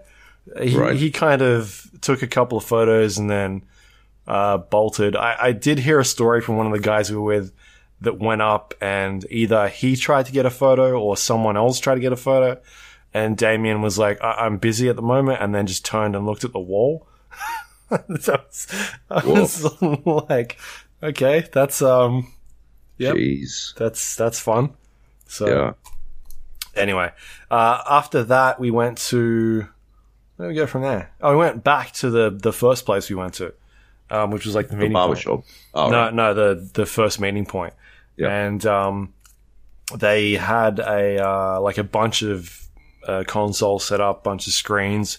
They jammed everybody in there, and then they started doing a live stream at the same time uh, on their Twitch channels, uh, where they were going to reveal what the fuck exactly was going on. So they've taken us around. They've shown us about you know some some of the surrounding culture behind basketball and whatnot. Had some of the players there And then they revealed this trailer, which was uh, called The Neighborhood, basically. And it's like an open world um, area of the game where you'll be able to sort of walk around, explore, socialize, that type of thing. So they've basically grabbed all these different features or aspects of NBA 2K and then thrown them into one area. So you've got like your My Player or My Career. There's like My Park, um, uh, like that sort of stuff, like those extra modes that are in the game that you'd normally get to via menus. They've now put them into like a an area that you can walk around and it's all connected. So it's something that it seems like a lot of the players or the, the people that the fans of the game have been asking for for a while and they've kind of like people going nuts at this Yeah. announcement and it does seem quite interesting eh because you've now got rather than it being all this separate content that you're um, sort of you know jumping between it's now all there in the one spot um, so what would kind of happen before is you'd start your my player character, you would build them up, and then you would take that character into these different areas. You take them across into my park or into like the different playgrounds and uh, or pro AM that sort of stuff and compete. Whereas now you're everything's all in the same spot, so you don't have to like leave that area. You can all do it in the one one spot, which is yeah an interesting way of looking at it. So I'm I, like I I didn't get enough like we we were there for two hours or whatever. So I don't know how it'll play out in the real world, but it seems like a really cool way of just being able to jump in and out of certain things really quickly. Um, So they've got like this giant world, and there's things like uh, tattoo parlors where you can where you can go get tattoos. There's a barber shop where you can go get haircuts and stylize your player. Um, there's like a Foot Locker there with 200 different types of shoes you can go try on and and customize. Um, there's a bunch of like different courts that are throughout the area that you can go and play in. Uh, some of these courts have different competitions that are going on. There'll be things like uh, like a dunk competition or like a see how many points you can kind of get, that sort of thing. And that's the sort of stuff that they had in the last couple of games, but it was yeah, it was like in a menu or in the My Park area. Um, whereas now it's just you can kind of just wander up and and just walk to those places while you're doing your your stuff. Um, even like the, the customization options with the the shoes and that sort of thing, that was just in a menu somewhere. You jump into, um, you know, you just kind of click the button a couple of times. Whereas now it's something you can walk into, and you can see your character trying on these shoes and whatnot. Um, so yeah, I, I don't know, man. It seems it seems like a really cool idea. I, I'm interested to see how it kind of plays out in the real world, and you know if it's something that is just a bit, if it's gimmicky or if it you know actually works really well. Because while you're doing all this stuff, you're actually populating it with the other people that are playing as well. So you can see them running around, and you can see them lining up to jump into the, the court, like calling for next spot um, and being able to talk to people. I saw people that were walking around doing like different emotes and and walk around really funny. Like, yeah, there's some some really weird, wacky stuff that they're kind of doing in there. Um, you're also you're also taking this character now, so you're my player, and you can uh, you can level up all your stuff. You can go to like a um, like you can do all your training there. You can go in and play your your actual NBA games in this area. So it's yeah, they've they've done a lot in terms of taking all the menu driven content out of the menus and just put it into an open world environment. Um, what else is there? Uh, there's a couple of things that I talked to them about, to the devs about, especially uh, with some of my complaints about the last game. Um, Right. Some of them being like, I, I felt that the in, in my review, I talked about how the pace of the game in my play I felt was quite slow. You were basically playing an NBA game, leaving that going back to either a menu or going back to a um your main training facility and then getting social media alerts or doing Yeah. uh, getting contracts from your agent and then being asked to go to training because that was on your schedule for the day. Like there was a lot of downtime sort of in between. Um, and it sort of took the focus away from the basketball aspect of it, like the actual playing of the game. Yeah. And so, like, I asked them about the balance of that and what you could kind of do for the people that didn't want to do that every single time because I, I, felt like it was, you know, there was not a lot of basketball happening at some cer- certain circumstances of the game. And they've said that now they've actually changed that up so that you don't have to do all that stuff. It's it's all optional now.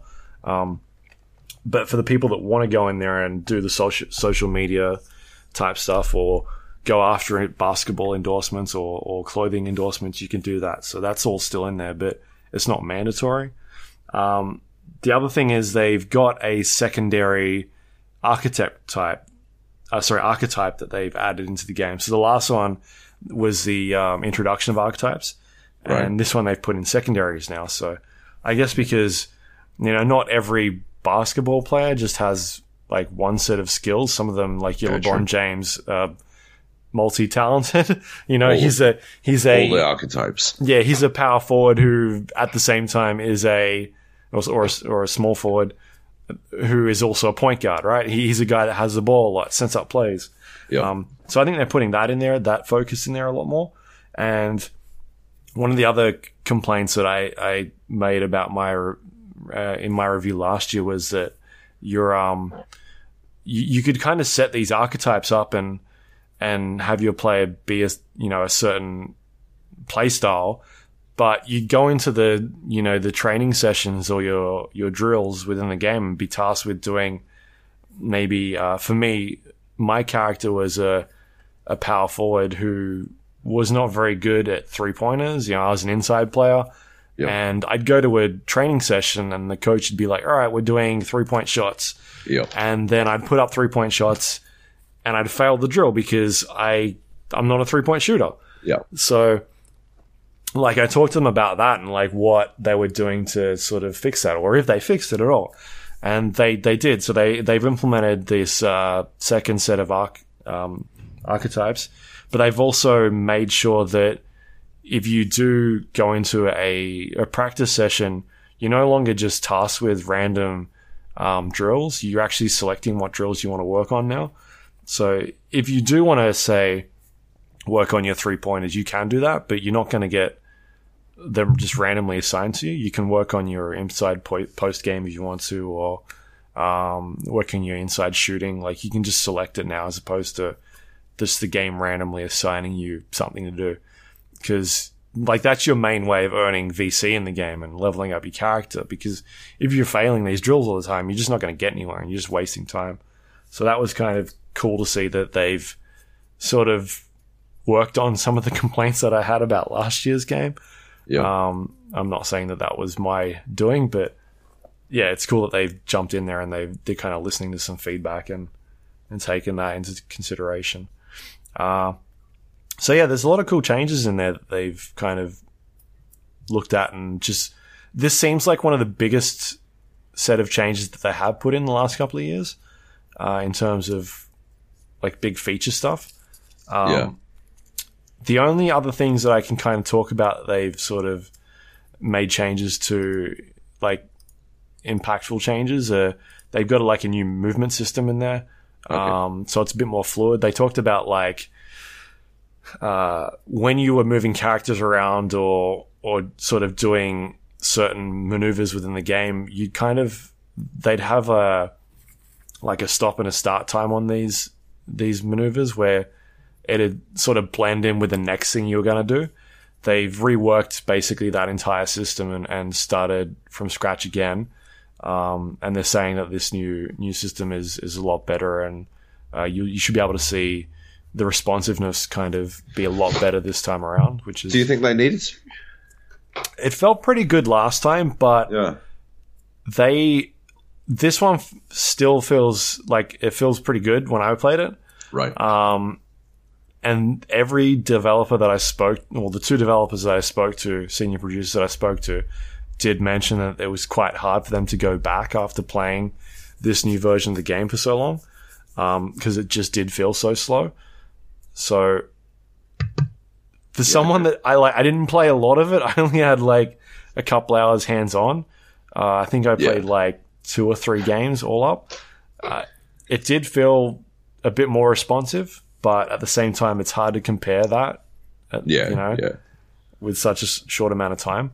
Um, so You know, yeah, what'd be good is side by sides. That'd be interesting. yeah, seeing a side by side, um, and seeing how it kind of plays out. So that was kind of cool.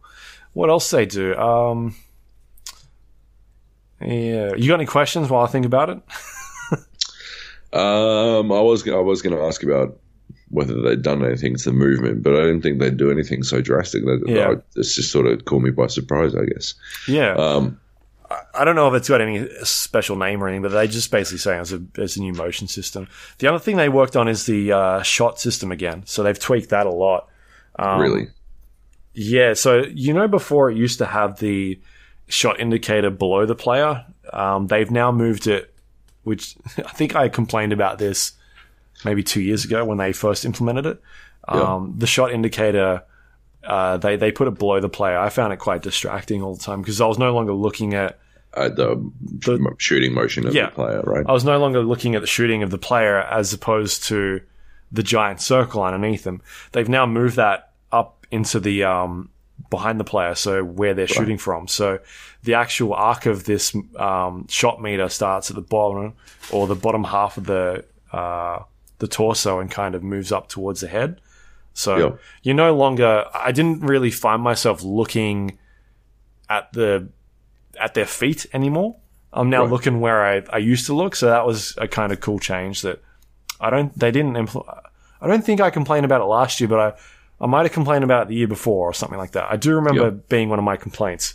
I do remember you complaining about it at some point, and it, like it was a sensible complaint though. Yeah. Um, yeah, So they've they fixed that up, but they've all they've also, as far as I could tell or get from them, they've removed the um, uh, with the shot stick. You used to be like a straight up and down movement. It, uh, sorry, no, not straight up and down, but when you shoot, you go straight up and down. And if Yeah. you tilted to the left or right, that would affect the aim of the shot. Um, as far as I'm aware, I think they've actually removed that part of it, so it's no longer it affects your accuracy. You can still go up and down, but they haven't made it as hard, which is something I was uh, got quite frustrated with with the last game. I think game. it makes like- sense, right? Because otherwise, the advantage for just being a button shooter is too too big, right? Yeah, yeah, and that's the thing. Like whenever I would sh- uh, go to the f- three uh, free free throw line and then do Yeah. that, it'd be like oh, slightly slightly to the left or slightly to the right or Yeah, far to the right, and then you'd kind of, you know, even though it said it was perfect, it'd disappear and clank off the fucking backboard or something. Um, so I, I think they've removed that because I didn't see that indicator come, come up anymore, and I, I thought one of the guys did say that they've gotten rid of that part. Um, but that, what they've also done is they've uh, given like better feedback in terms of uh, like what is happening when you actually do release the ball. Um, so at the top of the screen, it'll say like you've, you know, excellent, excellent shot or whatever. But even though you've like maxed out your shot, it doesn't necessarily mean it's going in. Because what was happening before is you'd get a shooter that maybe isn't as good at shooting a specific spot. They may get 100% on that marker. Uh, previously, like it'd say fully green, and you'd still terribly miss because you weren't getting that feedback to say, well, all right, fair enough, you've done 100% on your shot, but this shooter is not, that's not their range. That's not what they should be doing. yeah, right. Yeah, So now it's coming up and saying, all right, you've done well, but at the same time, here's like your chance of getting that shot now.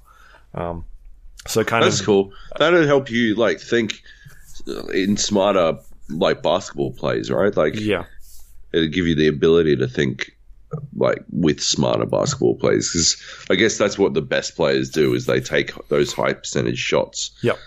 And and one of the biggest improvements you see like season to season as players sort of mature is that they start to take more high percentage shots as opposed to like sort of garbage shots they shouldn't be taking. Although Steph Curry can apparently take whatever fucking shots he likes. yeah. Uh, and and that's the thing they were talking about is for, but also comparing it to like new players as well. Like me and you knowing a shooter's like a Steph Curry where he can shoot from Yeah. is different to somebody that's not played a basketball game before, and and then coming in and taking a a shot with you know a center at the three point line, even though they may get the timing right, Yeah. they shouldn't be shooting with that player. And, and previously, those players weren't getting that feedback to say this was going to miss. It was just missing, and you know they may not be sure as to why it's missing. So yeah, a bit more feedback in there. Uh, So it's sort of like because I, I guess you know for me, uh, I've I've learned a lot about American sports from playing American sports games, right? yeah, exactly. Um, and yeah, it's it's an interesting way to bring it back to a point where people can like where the video game can be the introduction point. Whereas you know, I think for a while we've gotten to a point where you know they're chasing that simulation concept where people who are already invested in the sport are being introduced to the video game. Now people can be introduced to the sport from the video game. Hmm. Yeah. Uh, I got a question. sure. Uh, one of the things um, one of the producers always used to say to me, uh, always used to say, like we were talking every week. No, uh, one of the things he said um, was that he didn't want he like him and the team at VC were tired of NBA 2K. This was I think 2K16. Uh, they were tired of NBA 2K being the best sports game every year, Mhm. and they wanted to be the best game of the year Okay. and I think that's what sort of prompted the move towards like frequency vibrations and shit. Yeah. Uh, Move away from. No, move towards that. So it must have been fifteen. Um, what's how how is that shit looking? I I don't know because they're not really talk. They didn't really talk about any of that stuff at the moment. Okay. Um, you, you mean like the main story story elements, right? Yeah, Yeah, I have no idea how that's any of that is going. Um, I did see like bits and pieces of like cutscene stuff, but we were in a very loud, closed closed space, so I couldn't really hear what was going on. Um, Yeah. So I don't know. Like as far as I can tell, they haven't hired some big name actor to come in this year because last year they they did. yeah, Um, so I, I really don't know what's going on with that. Like we're three weeks out from that game, well, not even now. What is it next week? That game's out next week now. is it? Yeah. Get fucked. Okay, fair enough. Um, and they've like just re- just announced this new The Neighborhood. like they kept that secret pretty well. It's yeah, huge. yeah, Um, it seems like they, they they are toning it down though every year. They started off with that frequency vibrations thing and talking to your dead friend's ghost at the end of the game. Um, I think they realized how dumb that was, and Yeah. that was again one of the complaints I put in my review at that time. It was it was stupid. I think last year's was definitely uh, uh, you know a bit better. Um, last year I didn't like the stuff they did with the Australian Boomers, to, like you playing as an undrafted rookie and then somehow being in Team USA, playing with Kevin Durant. yeah. Uh, I thought that was dumb, and I didn't understand that. So I don't I don't know what they're gonna do this time around, but yeah, it seems like there's um each year they're kind of settling down and pulling back on that one. At the same time, you've got stuff like Madden and FIFA that are also doing their story mode, and that could be they could be borrowing ideas from that and making them rethink what they're sort of pushing in terms of product for this this sort of stuff these days. Yeah. Yeah. Um, what else was there they changed? They are. So they talked about they've added or, or, or made some changes to like the AI in the game, which uh, this change actually sounds pretty interesting. They've um, so for instance, uh, the with the AI kind of now looks at play sets or like who you're playing against and will act accordingly. So, for instance, if I if you've got a a, a center standing in the corner near the three point line, and there's a defender sort of near them, and that that center is not a good three point shooter, that defender's not going to go up to them anymore Okay. and sort of j- defend them. They're going to come back and sort of give a bit of space, like protect the rim, um, because that that AI character knows that it shouldn't be at that spot, right?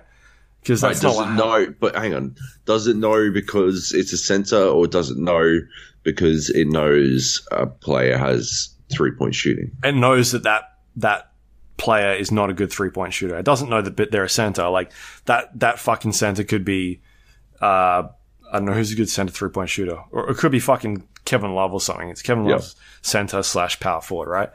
If it's Kevin Love, then that's different, right? That that AI is going to go up there and, and mark that character because it knows Kevin Love can shoot that. But if fucking Dwight Howard is standing out there, it's going to give them space because they that is not something they should be worried about. They should be, you know, making making sure that they're defensive, like they're behaving like an actual NBA player would. Um, at the same time, on the offensive end, they talked about something similar. Like if you've got the ball into, um, uh, say Kevin Love's got the ball, and you've got Draymond Green guarding Kevin Love. Do you need a second person to come up and double team Kevin Love?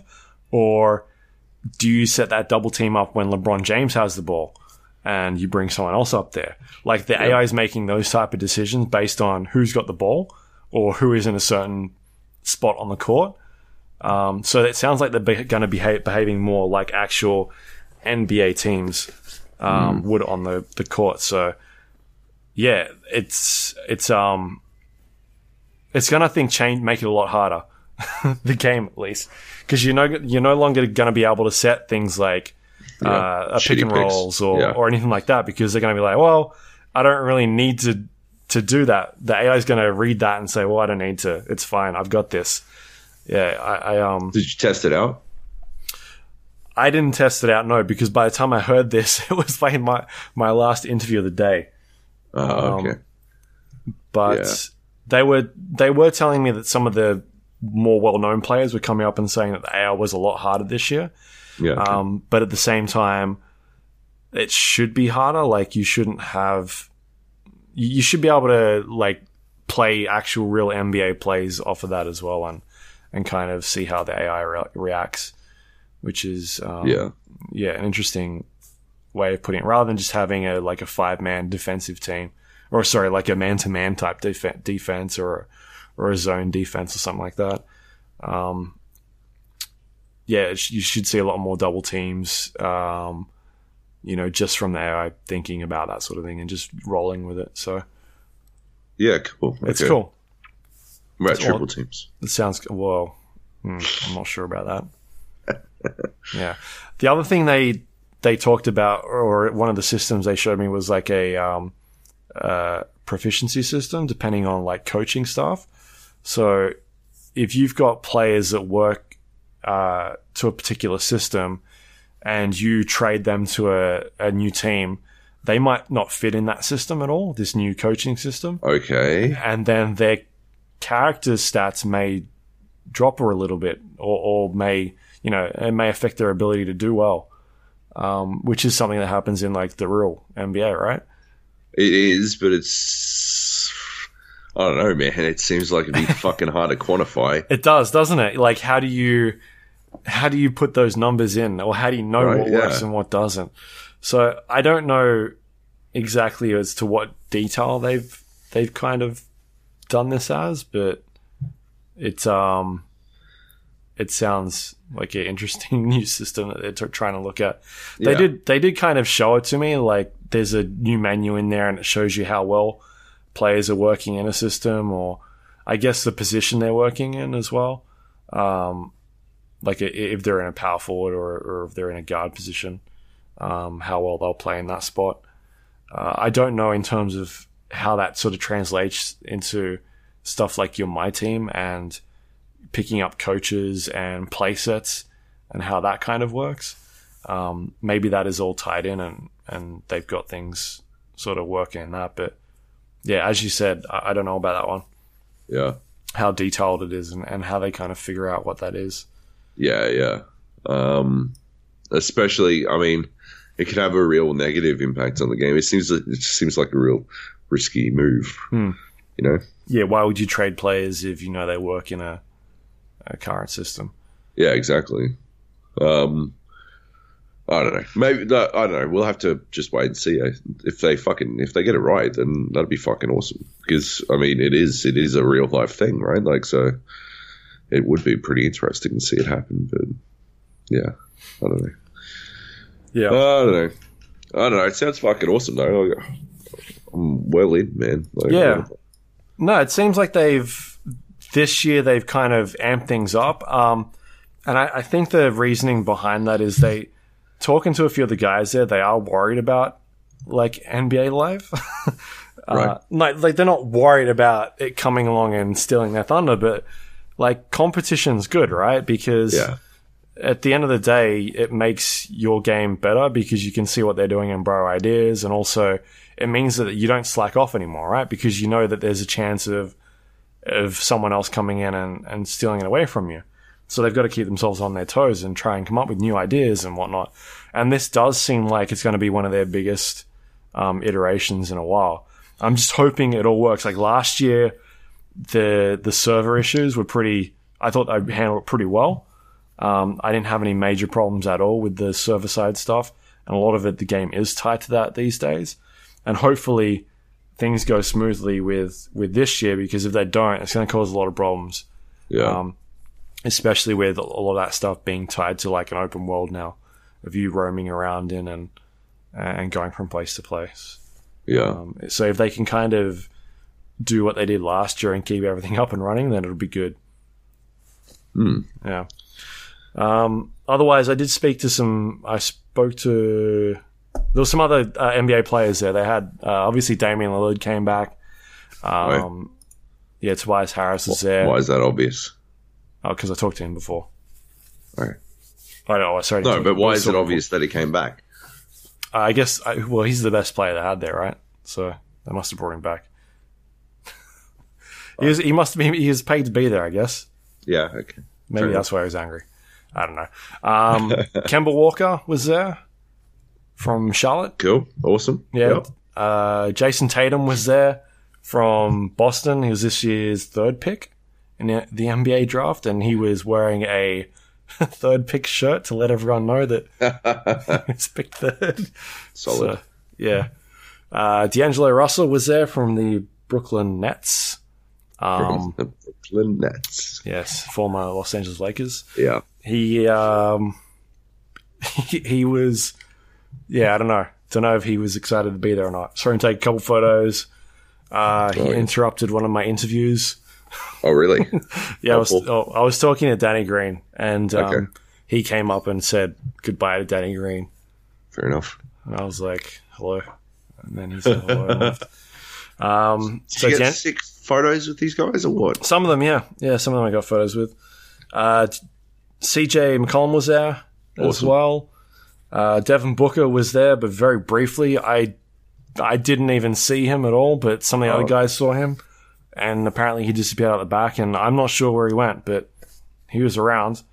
Um, I did notice that he was posting stuff on his Instagram that he was playing some basketball with some other guys in New York, so he was definitely there somewhere. Um, and I think that was it. Danny Green. Did I say that? Danny Green was there as well from the Spurs, um, who I, I did talk to. Uh, he was super nice. I think he was the nicest guy there. He was doing so many fucking interviews. Unbelievable dude. Um, which you wouldn't expect less from someone that's a Spurs player, right? They're all probably, um, yeah, like a Spurs player. They're all super nice people, as far Yep. as I can tell. Yeah, he and was. Pop probably told him yeah, do go do that 2K thing. Um, go do do the two K thing. Don't come back until you've done fifteen interviews. he was. Three minutes apiece, at least. Oh no, he was. He was doing some long ass interviews. Was he? Um, he was literally standing. He was more than happy to do it as well, man. Awesome. Like he was going from interview to interview, didn't complain about it. He was. He's, he was. Him and Tobias Harris are my favorites. They were good. They were both awesome. Um, Sweet. but yeah, I talked to him. I talked to he, as soon as he, he heard me talking, he was like, "Ah, oh, you guys, I've been getting asked questions about Patty Mills all day." he obviously realized I was Australian, and there was about ten Australians at this thing. Yep. Um, and uh, yeah, we were we were asking more Patty questions. I didn't ask him any Patty questions though, so that was good. I did ask him about uh, like when when the fuck we're going to get an NBA game in Australia. Like, what are we going to do? How are we going to get this fixed?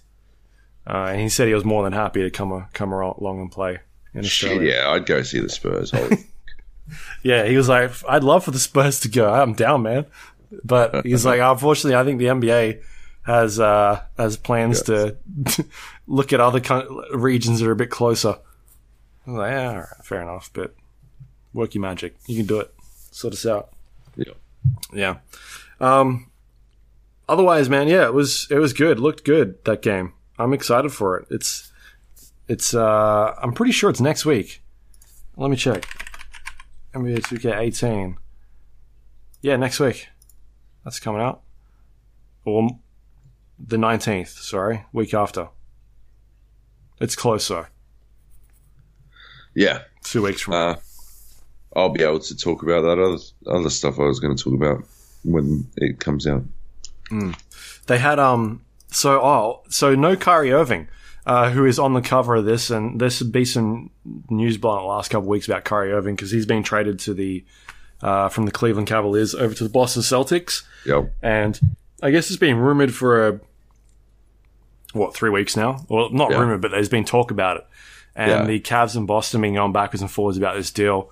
And as we were sort of landing, getting off the plane, there was I think there was rumors going around that the deal may not happen because uh, Isaiah Thomas was possibly still injured or Yeah. not healthy, and the Cavs are looking for another asset to in this trade, and so we were pretty convinced that Kyrie was not going to be at this thing because this deal had not happened at all.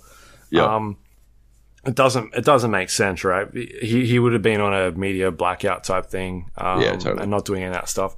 And the day of this event, he got signed to. Uh, it made um, they made it official. He got signed to Boston. Yep. Um, and so in the morning, I was like, "Well, you can call him up. He can quickly come if you want. Fly him over here." So, uh, yeah, that was that was pretty exciting. When we got the uh, when I played the build, I I obviously picked the Lakers and um, went up against Boston, and they had Kyrie in the Boston uniform in his eleven, um, playing on that team. So they had it ready to go. They obviously they knew Solid. like this this stuff was coming, and they had it prepared. But yeah, he was in that build, playable. That's pretty good. Yeah. And um, a lot of fun. I enjoyed it. Basketball side of it looks good. Awesome. Yeah. Cool.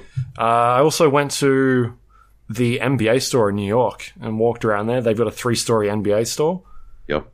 and I bought some stuff, which was What'd fun. you get? Did you get me a present? Uh, yeah, I got you a uh, Kyrie Irving Cavs jersey. Gold. Yeah. Um, no, I just I walked around there for a couple, like an hour or so. Um, they Yeah. had the press conference on of the uh, Gordon Hayward slash Kyrie Irving, um, I guess media briefing, whatever they call it, where they show their jerseys and whatnot, introductions. Yep. Yeah, so I was watching that for a bit inside the NBA store, and uh, and then I went for a walk to Central Park for a couple hours, which is pretty cool. Cool. Yeah. Uh, also went to a baseball game while I was there, or two baseball Boring. games. Double boring. Terrible. Nothing Very happened nice. at all.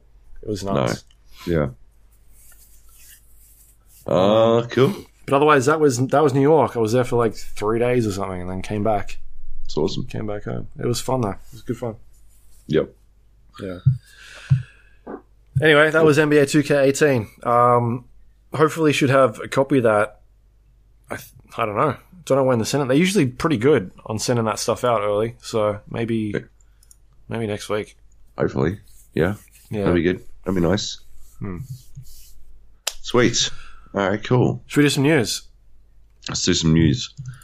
My fucking throat is so fucking sore. It's ridiculous. All right, let's let's go with PUBG sells No. 10 million copies. What? Yeah, okay. No, it's fine. I was just kidding. PUBG sells 10 million copies. 10 million copies. Um, and as of today, like breaking news just before this came out, it's lucky, lucky we didn't podcast yesterday. Um, sound like idiots. yeah, we'd sound like clowns. Actually, we would have sounded like fucking geniuses, to be honest. Um, they have released first person servers for duos in the oceanic region, um, which makes a lot of sense. Which makes a lot of sense. I was saying Well- this yesterday on Twitter. Yeah. Uh, they were saying the reason they couldn't do it is because there aren't enough players. The reality is, right? Wait, hold up. Hold up. You've gone too far. They they put out like a fucking essay Yeah, about why they couldn't do this. but it was it was it was just a lot of like retreading the same fucking few fucking things. Yeah. Talking about how we don't have a big enough player base or something. Yeah. Yeah, Yeah. there's not a not enough big enough player base to justify it, and it will spread the you know players too thin. Is horseshit. Absolute garbage. Like with okay, you can't announce that you sold 10 million copies. You can't show that like it's beating fucking Dota on Steam, and then then say this because the reality of the situation is if it doesn't have enough population now, then it's never going to have enough fucking population, right? Because if it doesn't have enough population when it's breaking fucking population records, like we're fucked. And you're doing it wrong. You you're not doing the like this is design side of it right. There should be you got to fix Right. that. there's there's there's some measurement that you're fucking up here, right? Some part of this equation that you're not calculating correctly. Um, because yeah, in that situation, right, there's no fix.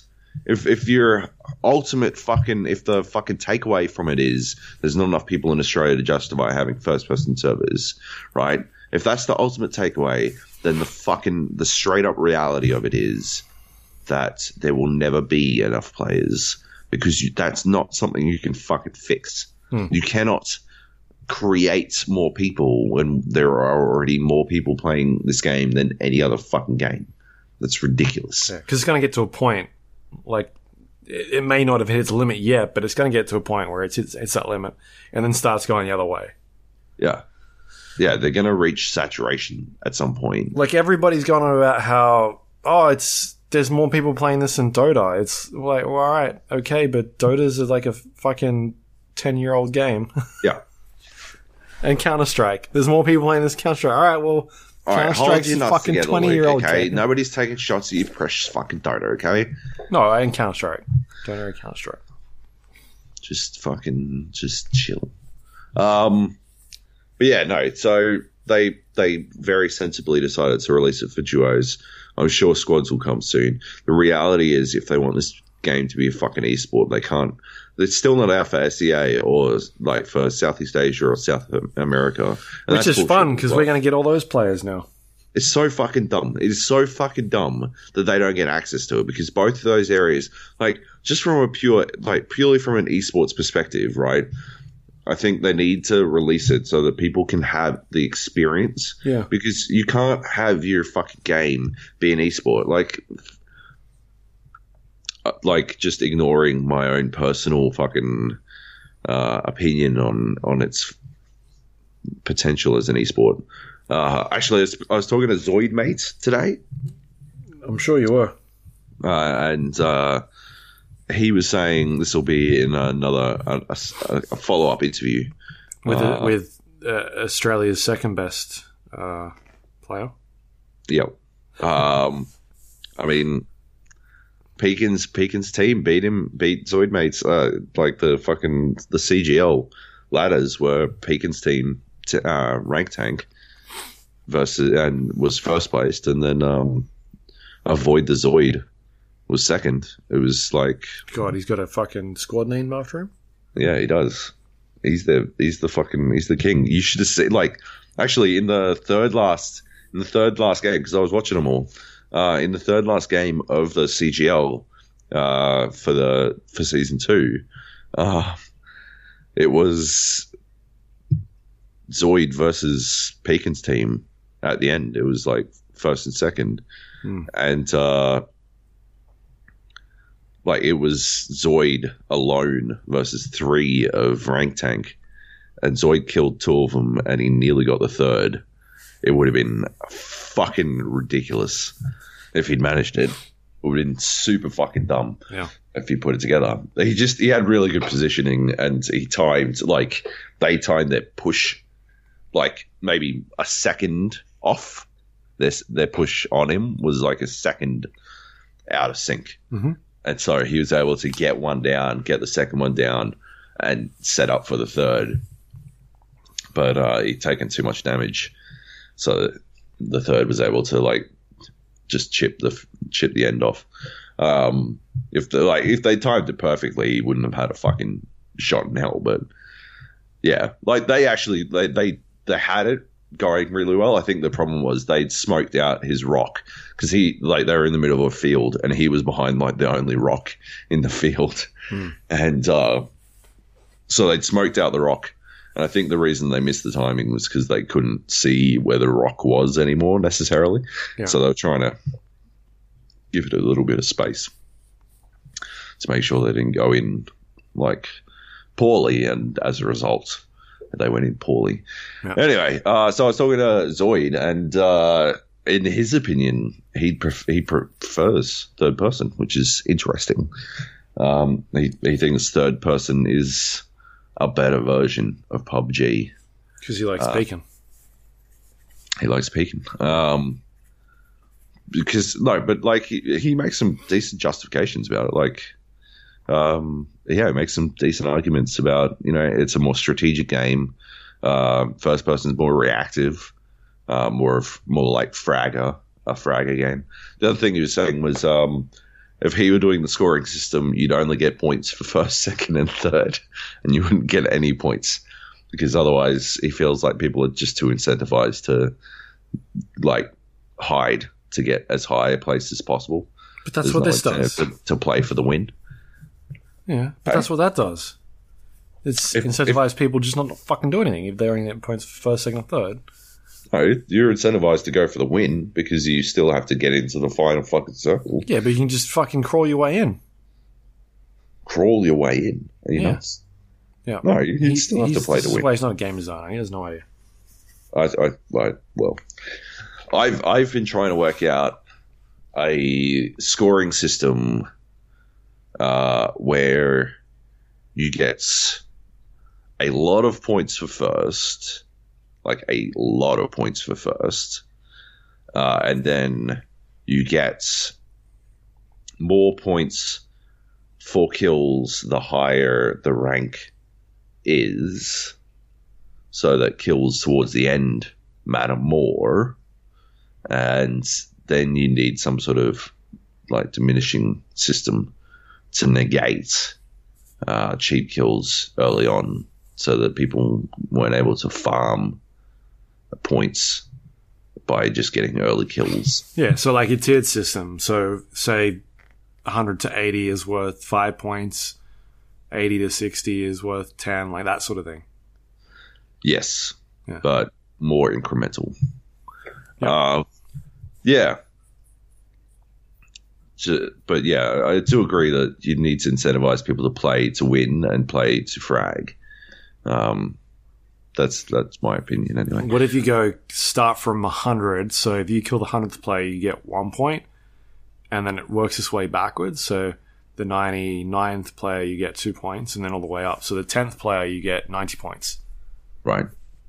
You Yeah, know what I mean? So if you kill second place, you get ninety-eight points. you get 98 points. How do you balance placement against that? I don't know. Yeah. Hmm, okay. Uh, right, good. That'd mean people just go fucking ham those last. There'd be a lot of shooting that last It would 10. be. It'd be fucking entertaining though. yeah. Um, actually, if you're listening at home, go check out my the IGN um, uh, esports update, the the highlights package that I put together. Um, go watch the the highlight that I picked for PUBG. That's a fucking that's a good one. That is a good one. That dude clutches out three kills, gets a kill with a fucking Molotov to win a chicken dinner. It's pretty fucking cool. Yeah. And that that win literally put his team in fourth over the team that he beat out was in fourth, and his team went from fifth to fourth, and they swapped places, which was pretty pretty good. Um, so meaningful win as well. But uh, yeah, what was I saying? Sure. Well, that's it. Yeah, Uh, I, like I don't, I don't, don't understand where they're going with this whole uh, the player base isn't big enough thing. Like, there's ways to fix that. They they can just make the time limit on the lobby. Just start the lobby later. I'm sure people that want to play this mode, if they want to play it, they'll wait. Yeah, I think their worry is that people don't want to wait, but I don't think that's true. People will wait, right? They don't. I mean, People will wait. I brought this up before, but I, I'm pretty sure they want to at some stage put matchmaking in. H- how is that going to affect the game then? Like, at what stage do you start matching up a hundred fucking people that are close proximity in terms of skill level? It's it's not going to work. Yeah, Uh, like at the moment when I play uh, Dota, I'm waiting five minutes for to match me with ten people. yeah. What's it going to do with a hundred? I think that's that's the thing, right? Like if they think that you can't, if they think that their game can't survive with a five minute wait time, Hmm. they have zero faith in their game. Yeah. And then they started talking about, they also put in the bottom of this um, statement about, oh, we're releasing the new map at some stage, Yeah, that's And then that's gonna gonna divide it again. even more. Yeah, which, no, they're looking at it the wrong way. You have a map rotation. You don't have, oh, I want to play this map. You just make, you're fucking playing this map. Yeah. You're either playing this map or you're playing, you're either playing the desert map or the fucking, or the one you got in there at the moment. And then to counter that, all you do is you put penalties on people that leave the game. If they're if they're leaving the lobby, there's a reconnect system in there now. So if someone crashes, they can reconnect. If they jump into the lobby and it's not the map they want to play, and they cancel out, fucking make them wait five minutes. Simple. yeah, That's a fix. Um, that's all you need to do. I, I don't think there should be a choice in what map you get to play. I think it should be random. Otherwise, you're going to end up with this um, this thing where people are just playing the one map, and you're going to split the, the player base any, again.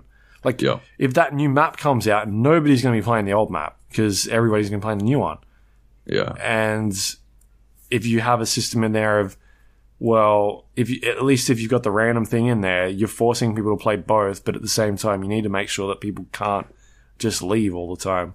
So that's what I do at least um, yeah. to fix that sort of thing. So I, I don't think they should be commenting on that at all at the moment. It's all sort of like quality of life shit that they're going to get around to at some point, but I don't think it's necessarily something they need to do just yet. Mhm.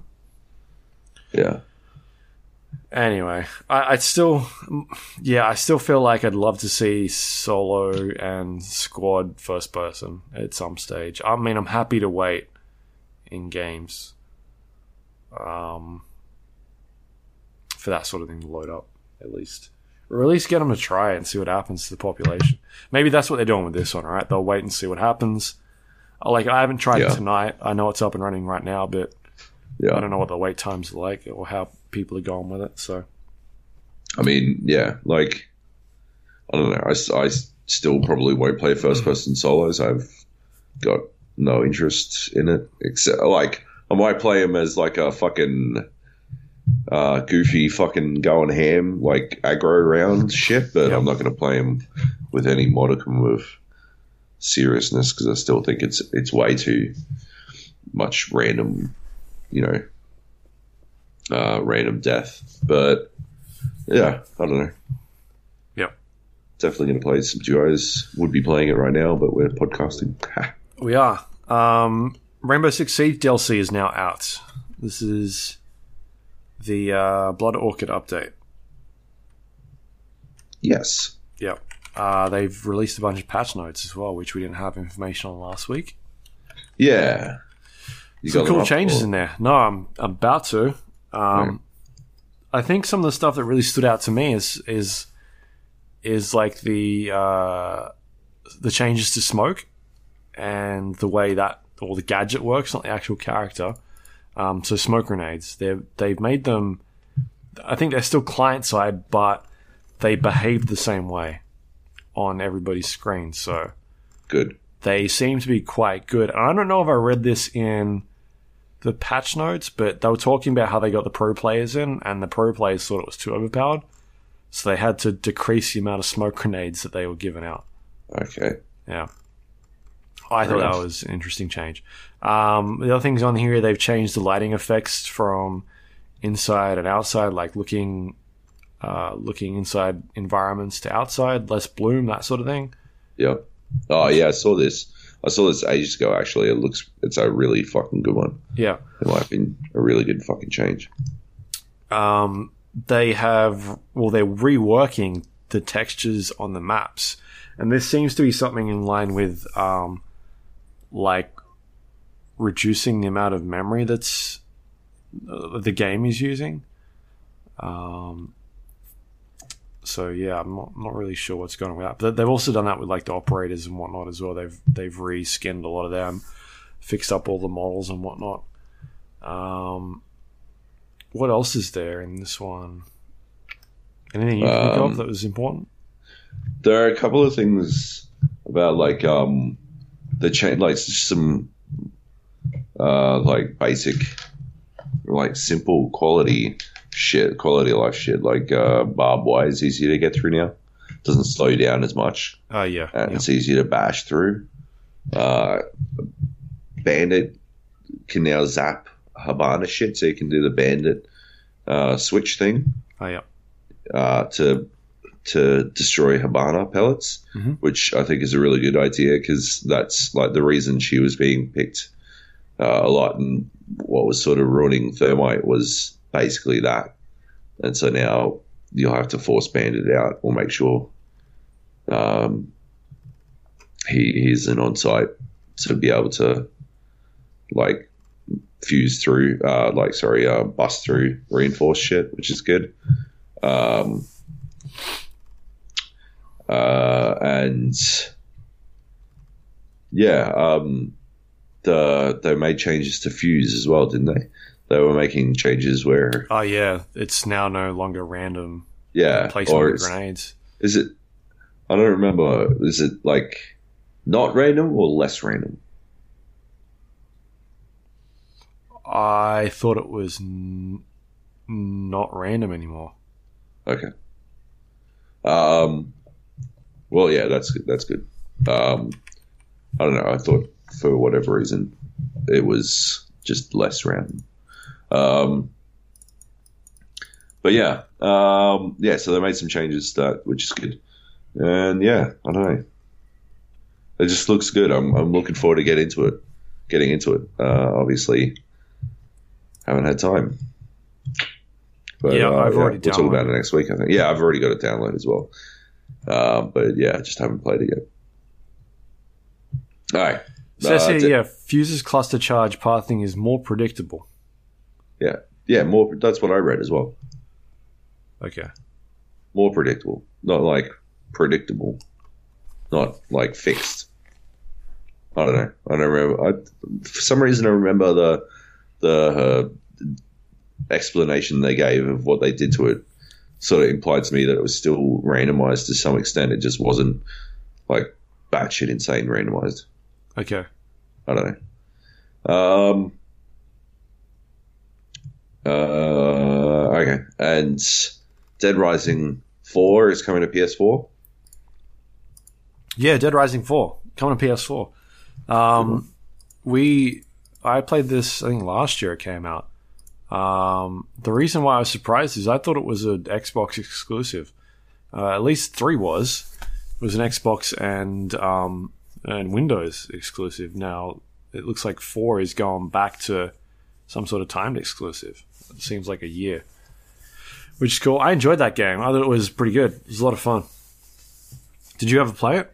Uh, no. Well, I played like the demo, like maybe like a preview or something, but uh, I didn't really play it. I was. I don't think I was allowed to play Xbox games at the time. back then. Yep. Yeah. Um, anyway, so that's coming out. I think this end of this year. That was a Christmas game, so probably about the same time. I just thought I'd mention it because I thought it was interesting that it was coming out on PlayStation. Yep. It's pretty good.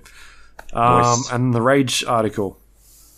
Rage article. Bethesda's Creation Club is a fucking train wreck, is what I wrote in the news here, in the uh, news notes here. Yep. Uh, and it is. Uh, I don't know what the fuck is going on. I don't like. I don't know how they put this one together, but they haven't thought it through. Basically, uh, so what's going on at the moment is uh, I don't know if it's still happening right now, but what's happening at the moment is um, it's auto downloading. It's downloading the unpurchased mods Yeah. for people who haven't purchased them, uh, and it is like it's you're not able to do anything with the load order when you put when you buy those mods. So it will just it does its own thing to your load order. And if anyone's ever modded fucking Skyrim or Fallout before, you'd know that like the load order that the game loads mods in Yeah. is fucking critical to this general success of whether or not the fucking game starts. Yeah. Uh, like having the load order wrong can straight up break uh, the game. Like it's in best case scenario, a mod doesn't work, but a lot of the time, if you have the load order wrong, it'll just it just won't fucking start. Um, yeah, and they've they're just like no attention paid to that. Uh, the fucking the mods that they released uh, are not at all the well uh, well thought out and high quality uh, you know game editions that they are advertising. Uh, they are hilariously expensive, like spectacularly expensive um, for what they are. They are you know people are saying so it's only for Fallout so far, but it's basically fucking um, horse armor. Like you can get a fucking Yeah. you get a recolor for your fucking watch thing, your um, Pip Boy. Sounds like it's all cosmetic stuff. what I was Yeah, it's all cosmetic shit. Um, there's no actual like game modification to like you know no fucking gameplay modifications. Rather, it's it's basically all cosmetic stuff. And yeah, it all costs a shit ton, and you have to buy it using Bethesda's like There's the box.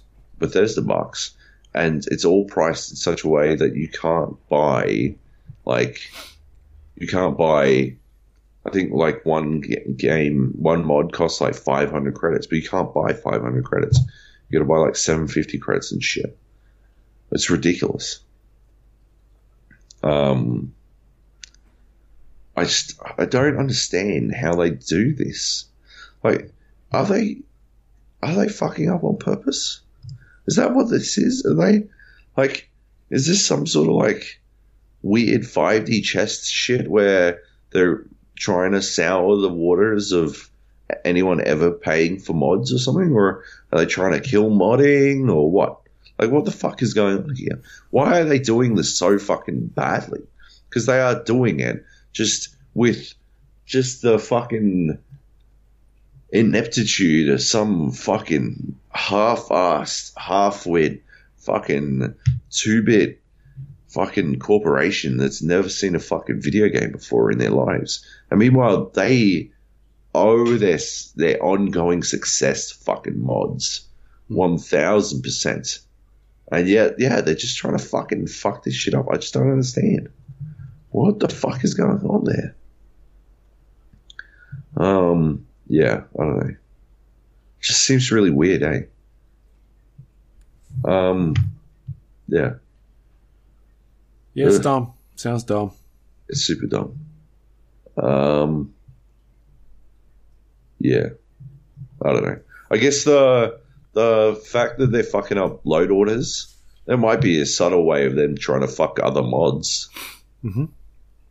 or a not so subtle way of them trying to fuck other mods. I don't know, man. It's just awful. It is like genuinely fucking terribly done. I I don't know. I just, I just don't get. It's it's like I would understand badly done in such a way that seemed like insidiously, like you know, uh, stealthily bad. Like if if they did it in such a way where you're like, wow, this actually works and these mods are good.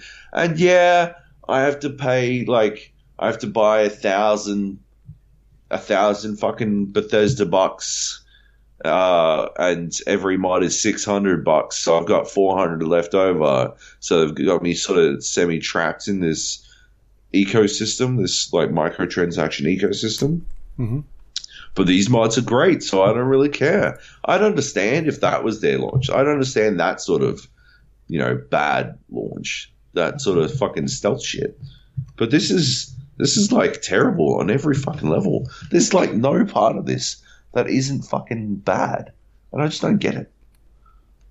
I don't know. I can't understand how like aren't they um like they're not a massive corporation, but they're a pretty big company.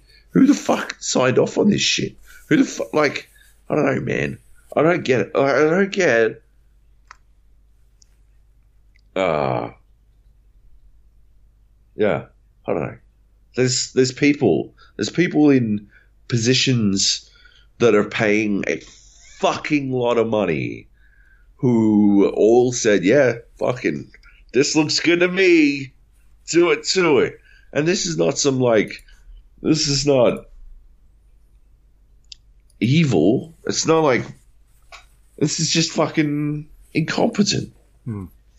I just don't understand. I don't know.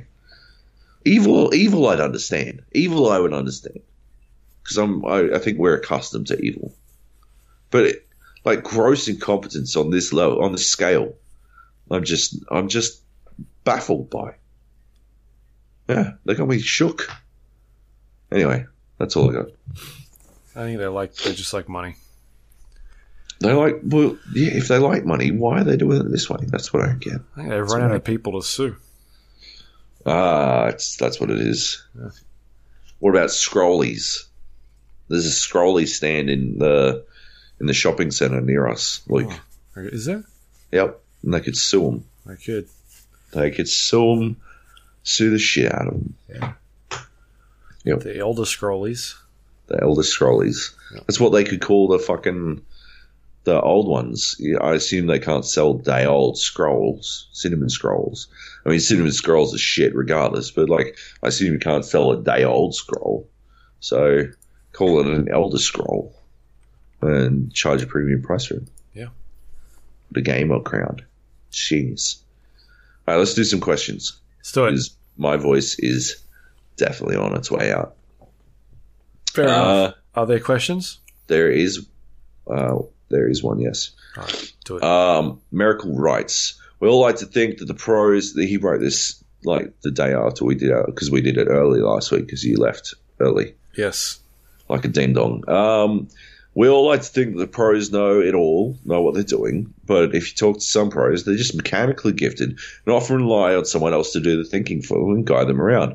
This is much more true in FPSs than in other uh, esports genres. Thing is, lots of pros are still easily affected by the meta and don't think properly about how to play the game or think outside the box. Joe mentioned that uh, how some pros used Fuze to try and get a lucky kill rather than to tactically tactically shift the enemy team.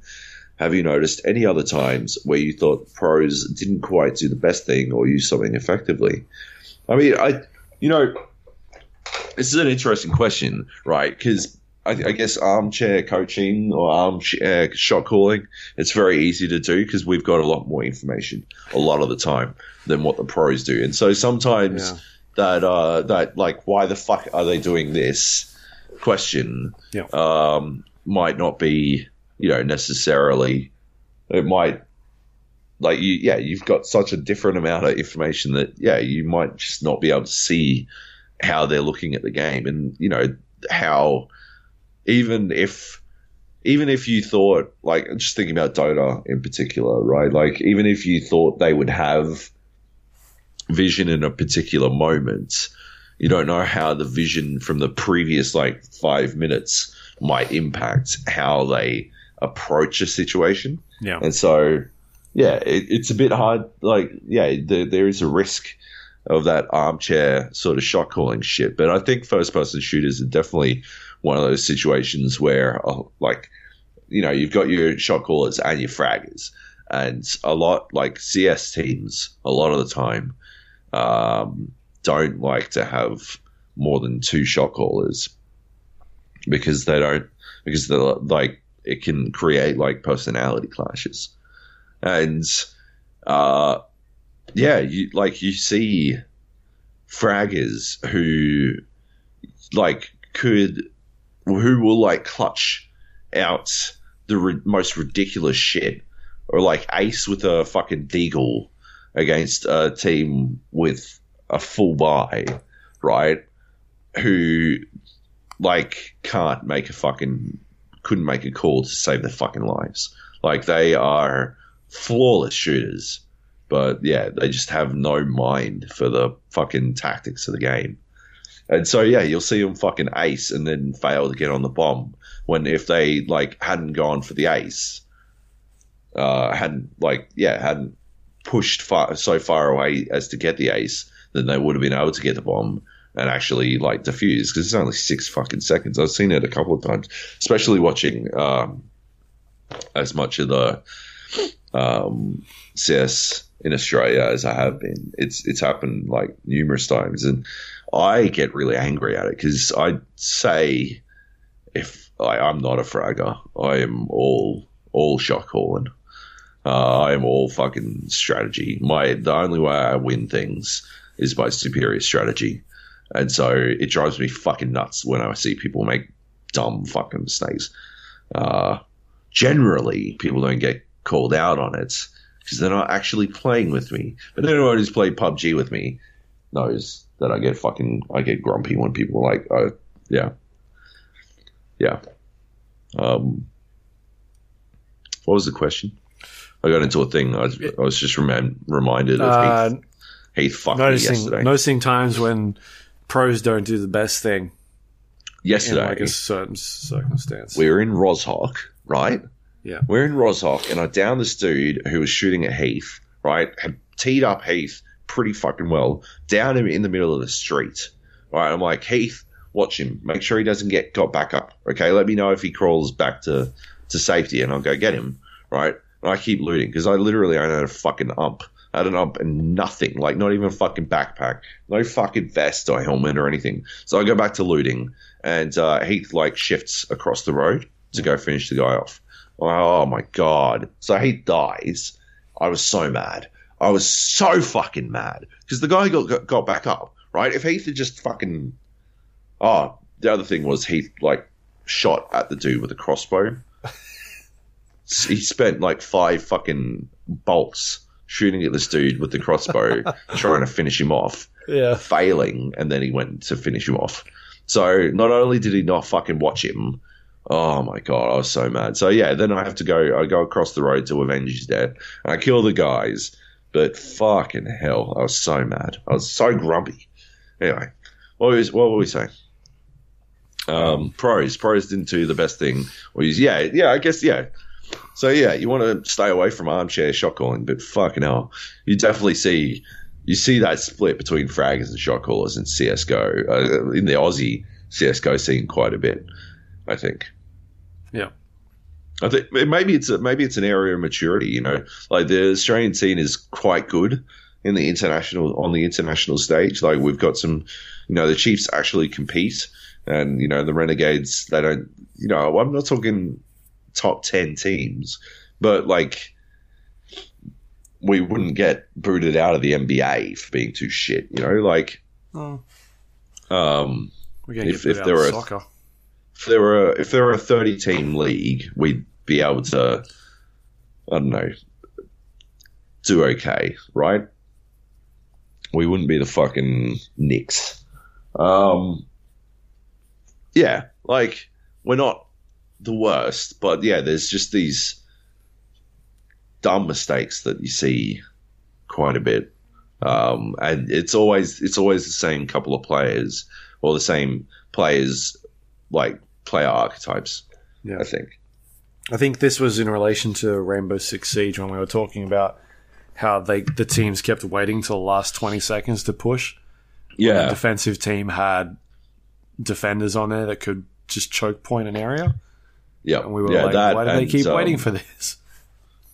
and the the insistence on using Fuze on um, Chateau, Hmm. and but not using it to actually create any space in, in the like they were they were popping it while they were still upstairs and shit, and not using it to like shift players while they had shots and stuff. Just seemed odd. I don't know. Maybe like maybe maybe the change to Fuze will encourage them to like more predictability will encourage them to actually use it properly or something. I don't know. Yeah, I don't think it's going to change that much. I don't think so either. Uh, good question. Like, I, I, it's something I think about a lot actually. That that split between shot callers and and fraggers, because it's clear that fraggers know a lot about the game, right? Like, the their ability to control recoil spread alone is spectacular. Like, it, like enviable, right? They're clearly very mechanically gifted but yeah, they just don't think in a picture. Like they don't think beyond those four seconds where they're in the in the moment with the frame. You know, and it's an interesting way to to look at, at the game. I think it happens across a lot of sports. Um, you just don't notice it as much because it's not so directly competitive. You know, people aren't getting removed because of their direct mistakes all the time. Yeah, it's also easy to look back at moments and be like, well, could have done that better, Yeah. as opposed Yeah, totally. to you know having it happen in real time. Yeah. All right, should we wrap things up? Let's do it. Let's get out of here. It's getting late. Um, what do we got? What can we talk about? I don't know. Well- we have a, we have an email address you can email us at. If you do want to send us questions, the GA podcast at gmail.com. Otherwise, you can go to our Discord, which is the gapodcast.com slash Discord. Um, if you want to leave us any questions or jump into our voice channels or just general chit chat, Yep. I guess there'll be a lot of Destiny 2 stuff the next week, a week or so. It sounds Maybe. like. Maybe. Unless you ban it. Maybe you can ban the words. Ah. Maybe. Maybe you should start a Destiny channel, find all the Uh. people that post in there, and then we'll kick them all. Good plan. Good idea. What a great idea. That's funny. Uh, otherwise, you can find this show on iTunes, Android, Windows Store, um, under the Gap, the GA podcast. So You can help us get other people listening by rating and reviewing the show. That'd be appreciated. And you can also go to our Facebook page, facebook.com slash GA podcast, twitter.com slash GA podcast, or the GA GApodcast.com is our website. It's got all the links to everything we just talked about, including our past shows um, where you can go and download them. Yep. Or you can also, uh, if you want to help support the show, you can go to patreon.com slash the GA podcast. Uh, thanks to everybody that does that every month. Muchly appreciated. You're all awesome. All awesome. And um, I think that's it. That's it. That's it. Uh, you got anything happening this week, Joab, on the internet somewhere? Uh, like I said, go to IGN, check out my my esports highlights and the the esports hub. Uh, It's pretty good. I did a story about Rocket League that I don't think I pimped, but uh, it turned out pretty good. Uh, got some really good feedback on that. Got some really getting really good feedback on the highlights as well. I just like I I don't know. I think highlights packages, man. I, I wonder. I think to myself, fuck, I could make a YouTube channel out of this shit. People would fucking eat it up. Um, yeah. Uh, I, I, I just, I just like, I like talking about like you create a narrative leading into the the situation as well. I don't know. I like, I like that sort of writing. It's, it's not like heavy duty or anything, but Hmm. it's good. Um, I believe I have an interview with the Dire Wolves or someone on the Dire Wolves uh, about heading to Worlds, um, Okay. which should be happening tomorrow. So that should go up on Red Bull. And my interview with Zoid will accompany my interview with Pekin, which, uh, if you haven't checked out, uh, went pretty well, except for the people who were very mad that I didn't talk to Zoid. Um, yeah, so all that stuff. So does he even have like a like a just a four squad that he plays with? Who? The Zoid. yeah, both of these dudes literally only play when there's four. Yeah. uh, in their team. Like they will not play. They will not. They won't even matchmake until they've got a fourth. Uh, and Well, they, Yeah. he plays. Zoid plays duos though. yeah, no, Zoid Zoid plays fucking everything. Yeah. Um, but like when when they're playing squads, Yeah. he will. They will only only queue when they have a full team. They won't queue with three. Um, and they won't queue if they're not actually playing for reals. They'll go play on AS Oh, for like for goof offs and shit. right. Yeah. What they got any tips? Uh, we actually do all the, the things that they have, all the tips they've given me. All right. The- so yeah, except except the the only the only thing that that we do that they don't, and I'd say is a really really really strong point, is they don't land in populated areas, whereas we land in Pochinki a lot, yeah, eighty percent of the time, all the time. eighty percent of the time. If it's Yeah, not they Pochinki, never ever ever land in Pochinki. There's no- there's neither no of point. them. Exactly. The okay, point? so th- they're not like military based people or main cities. They're basically going to sort of farms and that sort of thing, and then killing people Yeah. that are going to the popular areas and getting their shit. uh, Zoid was saying he his his favorite is to they'll land somewhere and like get a car and drive to uh, like one of the major towns that is the furthest away from the flight path. Yeah, okay. They'll do that first, uh, so that they can loot alone. That like he was saying he, he doesn't think he he can like wins in games where they don't loot alone. Right. Yeah. They're obviously they're but they're good shooters, right? I've seen Oh yeah, they're good their shooters. fucking stats. They're, they're, they They're absolutely shoot. good shooters, but yeah, you just wind up in situations where the RNG can screw you out of uh, like if you don't if you if the other people get guns before you or whatever the fuck, then yeah, you just don't win fights. Um, yeah, was it? I think it was. I think it was Pekin that was saying that like the odds of you winning drastically reduce if you lose uh, one of your player four members. Yeah, I feel like that's the thing. Yeah. early as well. I feel Um, like our our odds drop about eighty percent when I die. oh, get on. That's just me. guy. Hey, you know, we didn't talk about something in news, but I'll just briefly mention it because I want to ask you about it. Um, Knack 2 came out today, Yep. and on the PlayStation Store, they accidentally put it up in Australia and New Zealand for free, which I caused know. a lot of people to down or buy it at least. Um, Yep. They've since fixed it and put a $60 price tag on there. But from what I've heard, unless you've downloaded it, they've removed the download from the store. How would that work if you bought it for sixty bucks? Then the download's not working at the moment, as far as I'm aware.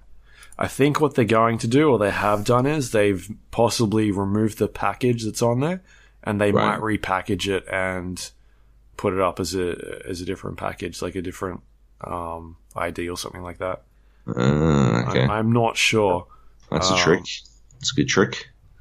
That's that's what I'm guessing because I was reading on GAF before people saying that the download's not working anymore, which is strange. So, did you download it?